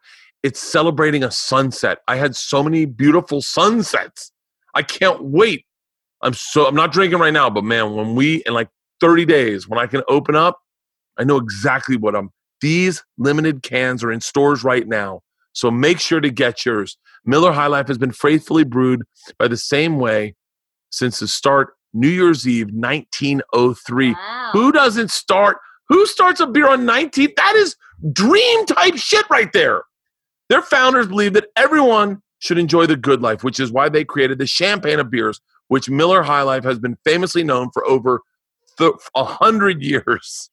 They are in stores right now, these limited release champagne cans to celebrate summer's simple moments. There are simple moments while all of our families are in our backyards.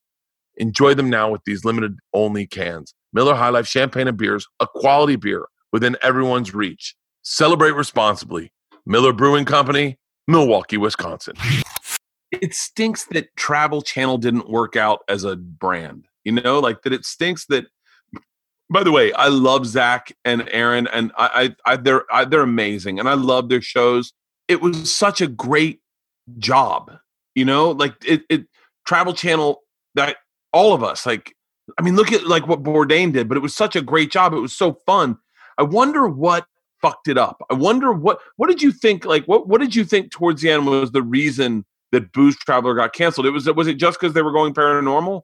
Well, I can't say for sure. I, I thought our ratings were good, you know, and and it's not just about ratings. Of course, it's it's also is it on brand and can ad sales sell the show, right? And and So- also is it is it like in a lot of times the a new president like the one we mentioned wants to come in and put her thumbprint on the network Sure. and say this is what I did. I brought she they no president and, and that was the problem I had at the network was no president wants to inherit a show that is moderately successful.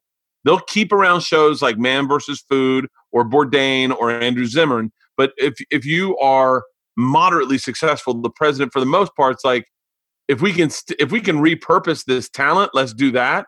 But I don't I don't want to just flounder on a show that I don't really give a shit about. And that was what happened to Bert the Conqueror. And that's why um, they switched me into Trip Flip. And then that's why they switched me back into Bert the Conqueror. I mean, I got I had so many fucking shows on Travel Channel. I know. I had like I had Scream If You Know the Answer. I had a blooper show. I had I mean, it's such a fucking bizarre experience there because I think people liked me. They wanted me to work there, sure but- they did. but no one wanted to like. No, I, it was we just had so many goddamn presidents at the time. But what do you think was the reason? I, I cut you off. I'm sorry. No, no, that's okay. Uh, you know, I, I thankfully I didn't focus on it too much because I probably would have felt bad about myself because I was going through chemo and I, I wanted to try to save my life first and foremost. The job comes after that, right?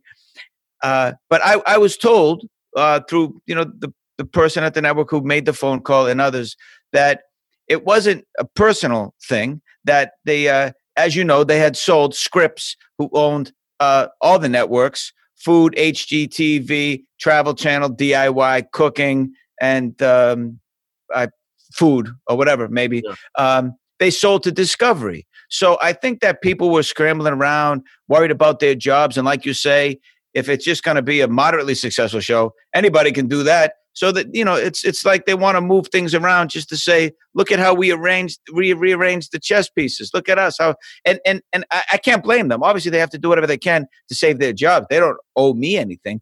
But I believe that it wasn't because of the chemo or anything, because a couple of shows they they canceled Hotel Impossible with Anthony Yeah. Melchiori and a couple of other things because That was I a great think- fucking show, Hotel Impossible. oh Anth- That and Anthony great was great in it, show. you know, and he's such a good guy. Anthony I- such a goddamn good guy. Yeah, was, he is. He's such a good guy. God damn it, I totally forgot about Hotel Impossible. He was such a solid fucking dude. solid. Actually, first person of all the hosts on Travel Channel, first one to call me and say, "Welcome to the network." And Dude. uh, but just a good guy. He didn't do that for any reason other than he's just he's just a good guy. But Samantha Brown was so great. Um, every- everything she did. I She- love I love Sam Brown. I just did an episode of her her uh, show, Emmy award winning show Places to Love on PBS. She came to Arizona where I was doing treatment and and so I showed her around Phoenix in that episode. It was it was wonderful. But you know, who knows exactly the calculation that they that they go through in their mind, but because they I wasn't the only show that they pulled, I figured they were just going in a different direction. You know, they they were going in and, and I don't mean to make fun of those shows at all. It's No. great. But they wanted to go more ghosty than just the one or two that they had. And and now it's as I'm told by by people who, who reach out on social media all the time, that's all they're doing. It's it's not even travel anymore. It's oh, TRVL. Let's And that's cool.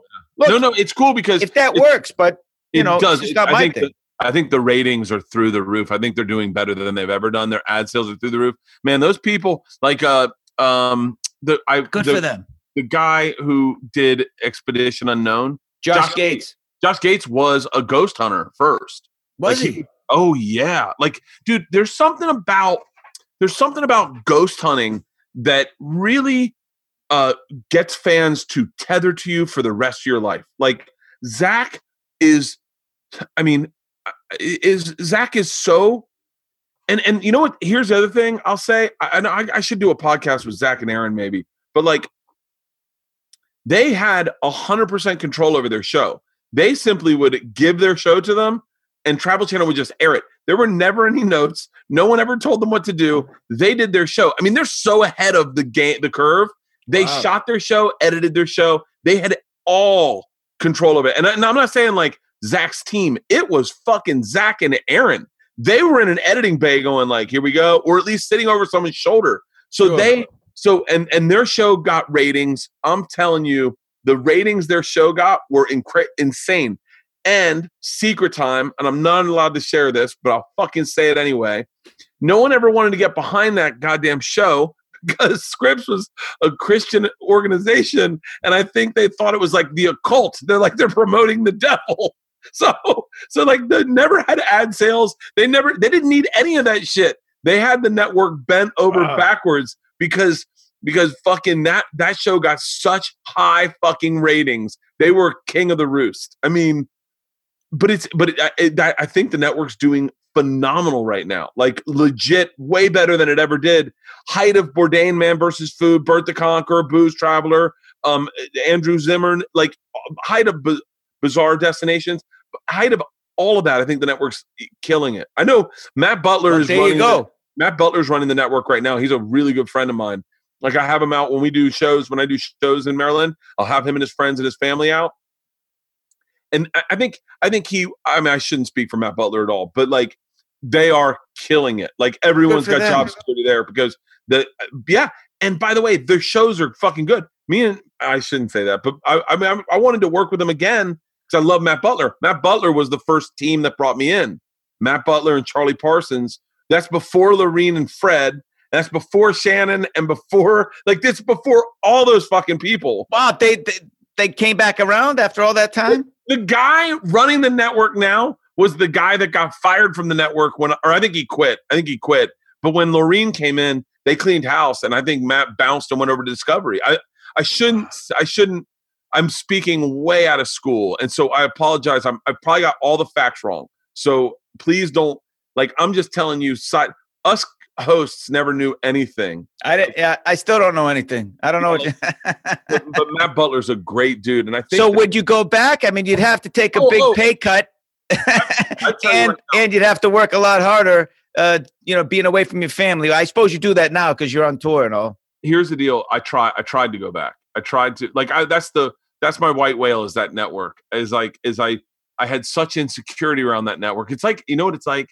It's like the hot chick in high school that you had a crush on, and now you've graduated college, and you run into her, and she's she's like back in your hometown, and she maybe never left, and you moved to New York, and now you see her, and she's like, "Hey, what are you doing back in town?" And you're like, "Oh shit," and then you're like, "I wonder if I can fuck her." And then and so I talked to Dan Adler. I talked to I talked to Dan Adler and Matt Butler way too much. Like I talked to them constantly about. We tried to do one show at one point, like a big special, and then and then it just didn't work out on my touring. My touring was was kind of blowing up, and then we tried to do another thing very recently, and it just everything was so it it just was so problematic. And then we tried to do a workaround to figure out if we could figure out a way to do the show because it was just so complicated.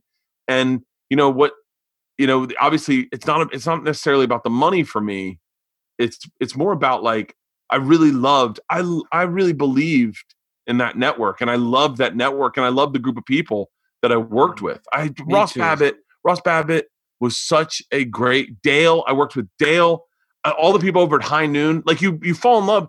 For me, what I did, and this is bizarre when you look back at it, and you'll go, "Are you serious?" I would sign up to do an episode, and then I would force all the cameramen, sound guy, and producers to sign up for the whole season. You could not leave because Mm. I didn't want new cameramen. I wanted, I- I had a certain group that I like to be around. I like to insulate myself with them. We all drove in one van. We'd rent two vans, and I'd be in a van with the exact same people, so I can make all my inappropriate jokes. And it was like having a family, and I miss them wholeheartedly. Like I, some of the greatest times I ever had in my life were with. Sounds like a blast. Yeah, I miss it too, Bert. I know exactly what you're saying. There are very few of us that know exactly what that experience is like. yeah. And those those were great days for me. I'll always cherish them, and I miss them too. there's nothing like no one will understand this except for us but there's nothing like a long day of shooting you do you're on your like your third setup and you're at a you're at a location and you know technically this isn't going to make the show but you're just doing one more shot just to have yourself covered we were in we were in new zealand. We had just gone to hobbiton and we were doing a wine tasting. Wine tastings never made the fucking show. They never made the show because it was just like it's it's the weirdest thing to have especially on Trip Flip with two people that had never been on camera have them try to explain wines. It was so like everyone knows there's a workaround for us about oh i feel it's full bodied uh i really get the hints of oak and and you, like there's like cheats that we would do as a host but if you're if you're uh, if you're not talent on the show and you're just a regular person it's it's good. the most fun Yeah, it's good. one guy i remember going we were tasting pineapple wines and he said uh, and i said what do you feel and he dead seriously It's a pineapple. he goes i'm tasting pineapple and we're like yeah he goes i'm getting big hints of pineapple and we're like it's made from pineapple and then he goes and then i said try to like use to- i go try not to just tell us what the ex- obvious things you're sensing Right. tell us how you feel and he goes it's like a carnival of flavor in my mouth but we were we were we were doing a setup in New Zealand. Is one of my favorite where you're just punch drunk, you're you're you're jet lagged, you're tired. oh yeah. Our third setup, the sun setting. We know as soon as this is over, we're done. And we are with the most uptight woman who just honestly was not having it. Didn't like where we initially set it up. She wanted it set up a certain way. This was her vineyard. She wanted it set up on a hill. It just made no fucking sense for us to be drinking wine in a hill. And she had all these food setups. She had planned this on being a much bigger segment than we had promised her, maybe. And so we get there, and she does not like me. And she asked if I could not be in the shot. And I'm like, I'm the fucking host. She goes, Well, I How's think it's that possible? yeah, she goes, I think it's better if I host it. Like if I host it, because I'm I know what I'm saying. You don't know what you're saying. So I'll just be with them. And then I'm like, in my head, I'm like, fucking take me out of it. I'm and you know, our producers are like, no, no, no, Bert needs to be in the shot.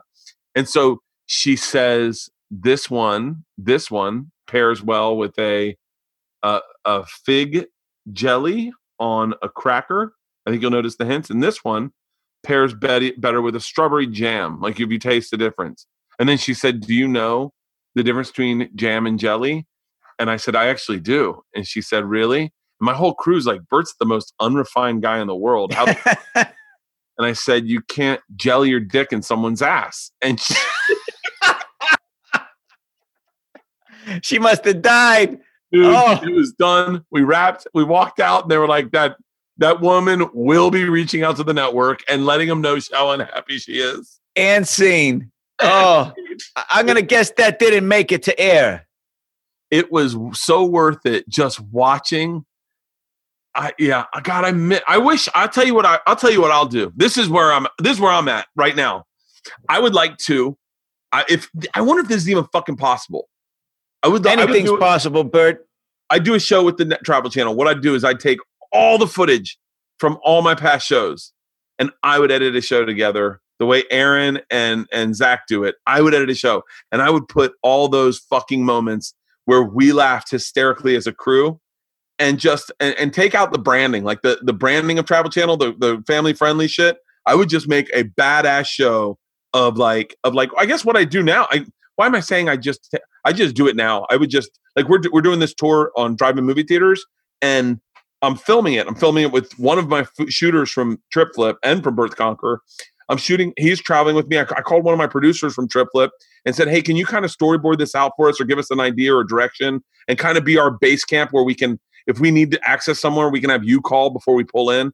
And so I would just do it myself, and that's I think that's what's problematic about things now is that you can do everything yourself. I mean, this podcast is just me, a blue. I mean, it's it's you know, and it and I am and it's it's more it's more profitable because you're not paying agents and managers than going out traveling the world and doing a show. But god damn it, that was fucking fun.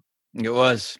So so why don't you just get the footage from them and do it yourself and put it together? I think it's a great idea. I tried. I tried that with um, Bunim/Murray. I shot a show with Bunim/Murray that is the funniest show I've ever been a part of in my life. It, it is me, this guy Theo Von, and this guy Brett Ernst, and we started a fraternity and we did it a reality show and we put it in uh, Craigslist and we got got we didn't vet anyone and we got 12 guys in LA and we took them for a weekend to start a fraternity.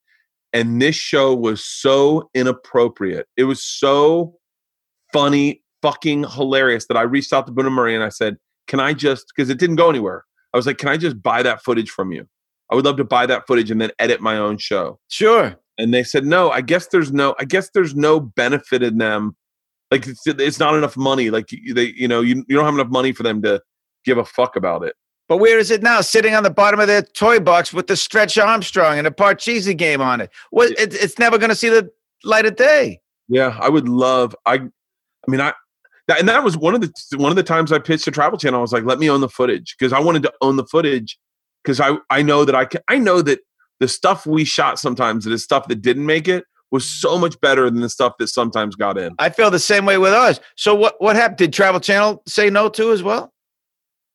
uh travel channel said no um Wow. travel channel You know what? I, I think both Bunim/Murray and Travel Channel are afraid that you're going to make it more successful with what you do, and they're going to. Then people are going to say, "Why couldn't you guys do it? You had the footage, right?" you know, my friends would say, "Why are you even having this conversation? Just do your own thing now." Like that's where everyone's heads at. But you know, it's like you have a guy like Ross. You know, Ross is a great example. But to have a guy like Ross in your ear or in your corner, kind of giving you a direction or an angle that he sees, there's value to that. Like there's value. You don't. I think so often. God, this is really inside baseball, but so often a producer is not. You get a producer, and you and they get they become especially field producers are kind of just like following someone else's lead. Like they're not really have their own mind. And then when you work with real producers, like legit producers, like like I, like I'll say Dan Adler, who created Man vs. Food, created Bert the Conqueror. Dan Adler is a le- like not only is he a problem solver in in the office, but he's a problem solver in the field, and he's a great visionary guy. He's a great like sees it for out of the box and, and then knows how to get it into the box or like I worked I worked with I'm working with some producers now on on movies and on um on TV shows that are a little a little higher end than than Travel Channel. And one of the producers, I, we were just literally just call, talking on the phone before this started. He's one of those guys that like when shit gets confusing, he comes in the room as this like spiritual leader to put everyone back on track. And you're like, mm-hmm. and like I just said to someone, I would work with him every fucking time because as soon like he sees big visions. Like you need those people that see the big vision. And so Sure. I, I love a great producer is so valuable. know? And- Absolutely. And, great execs like great, great exec like Matt Butler or or even you know, I mean I don't I like I, but the like Shannon, like all the ones we worked with that that that were like just awesome people, kind individuals. Laureen as as well. Laureen, you know, Laureen was I was not a huge fan of mine. Like she definitely didn't like me. I think at the jump, and I don't know if she ever really liked me.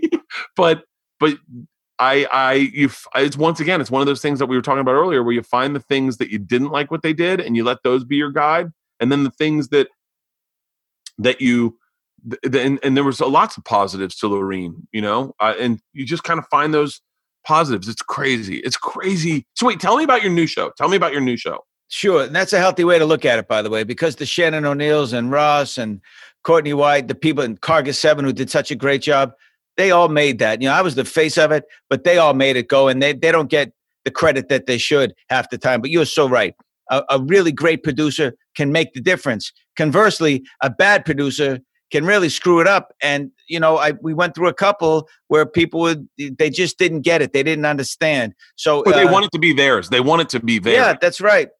That's exactly right. So this new thing uh, only came from, like you say, uh, you, you you you get hit with something, and you can. The only thing we have control over is the choices. We how we feel about it is the only thing, right? So I get cancer, I lose a show. I have to go through chemo, which is that. That's no day at the beach. Let me tell you, that's not fun, of course. So, but I do it, and I take it in, and I accept it, and I say I'm going to get better and everything's going to be okay. But uh, I can't sleep at night. So I ta- uh, on a recommendation, I start taking CBD, and it works, and it's it's wonderful. I meet these people who say, "Hey, let's do this show." Long story short, we do a show, and and it comes from the perspective of, "Hey, I really wasn't a cannabis user before, you know, for all these different reasons."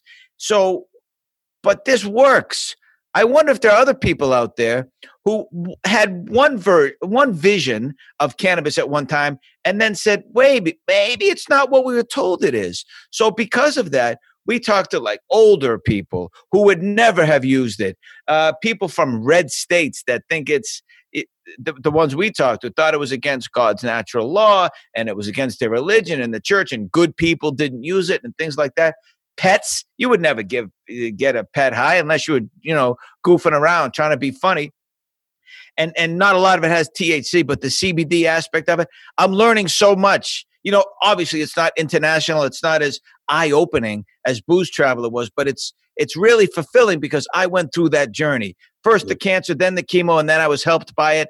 And we find so many people who are being helped by it and their experience and how how not only did it flip a light on when people came to them and said, I know you don't like marijuana or cannabis or whatever we're calling it, but I tried this and it works.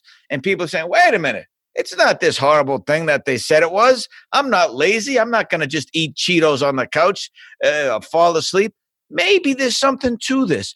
And so we're changing hearts and minds, hopefully, not advocating for it in any way, but saying at least think for yourself.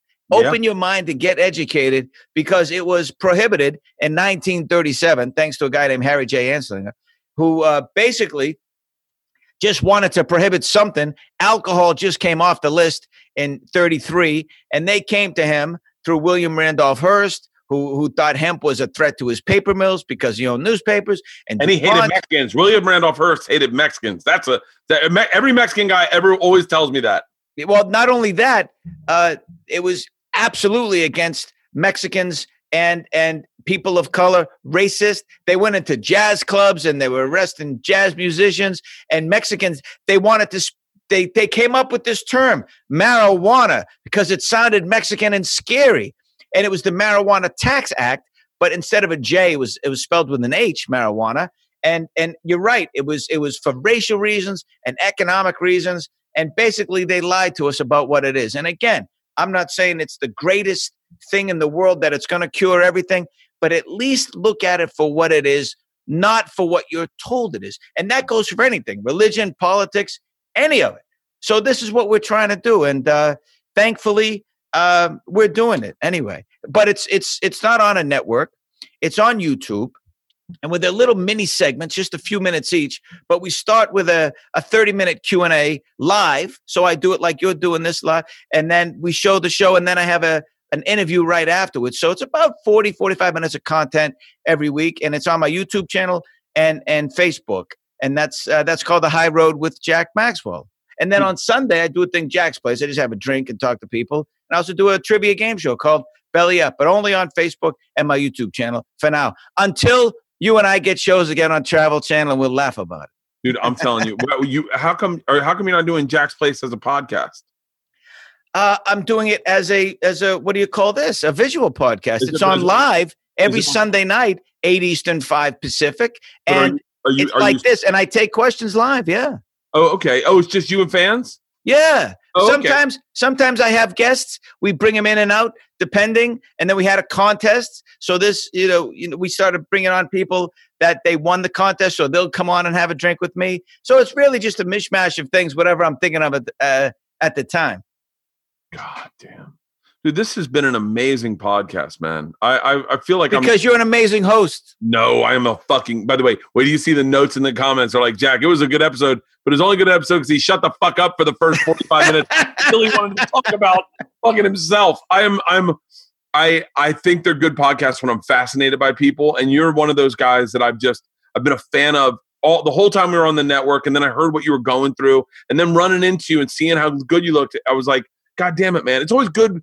I think it's so important to hear those hero stories, you know, about guys who get through dark places and get to the next place and still fight. And because so many people get diagnosed with cancer and just go, "Oh fuck," you know, that your your story is important.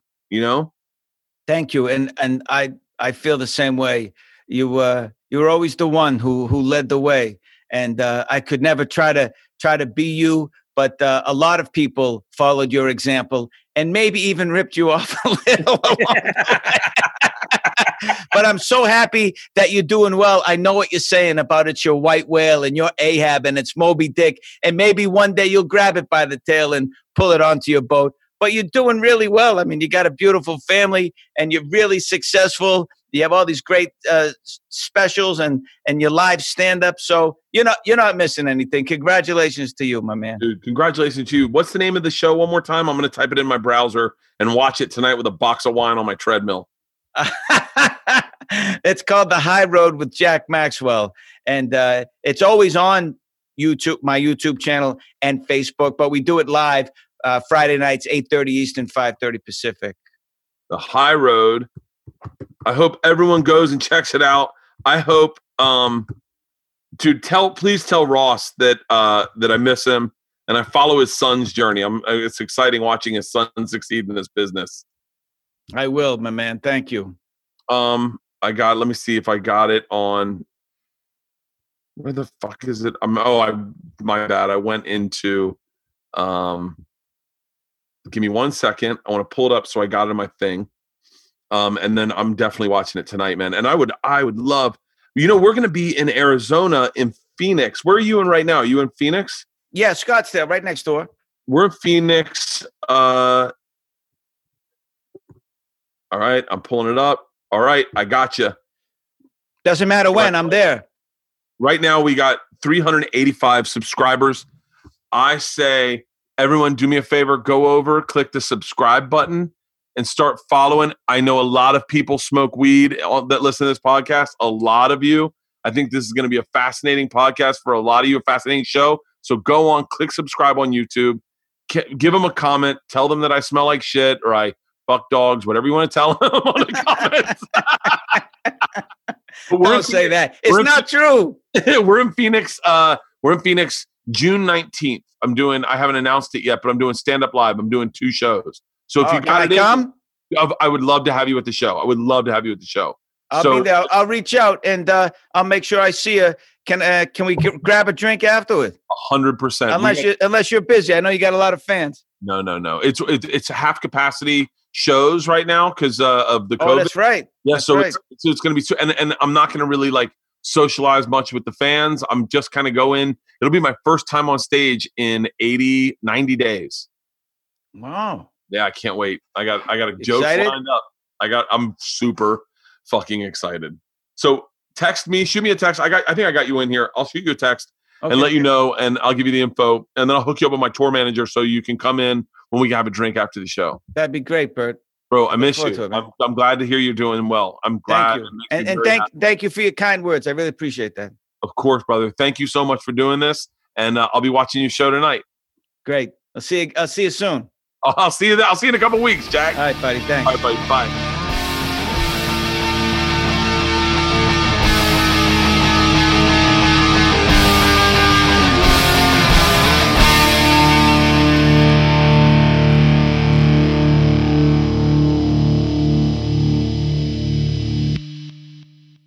This episode was brought to you by The Machine.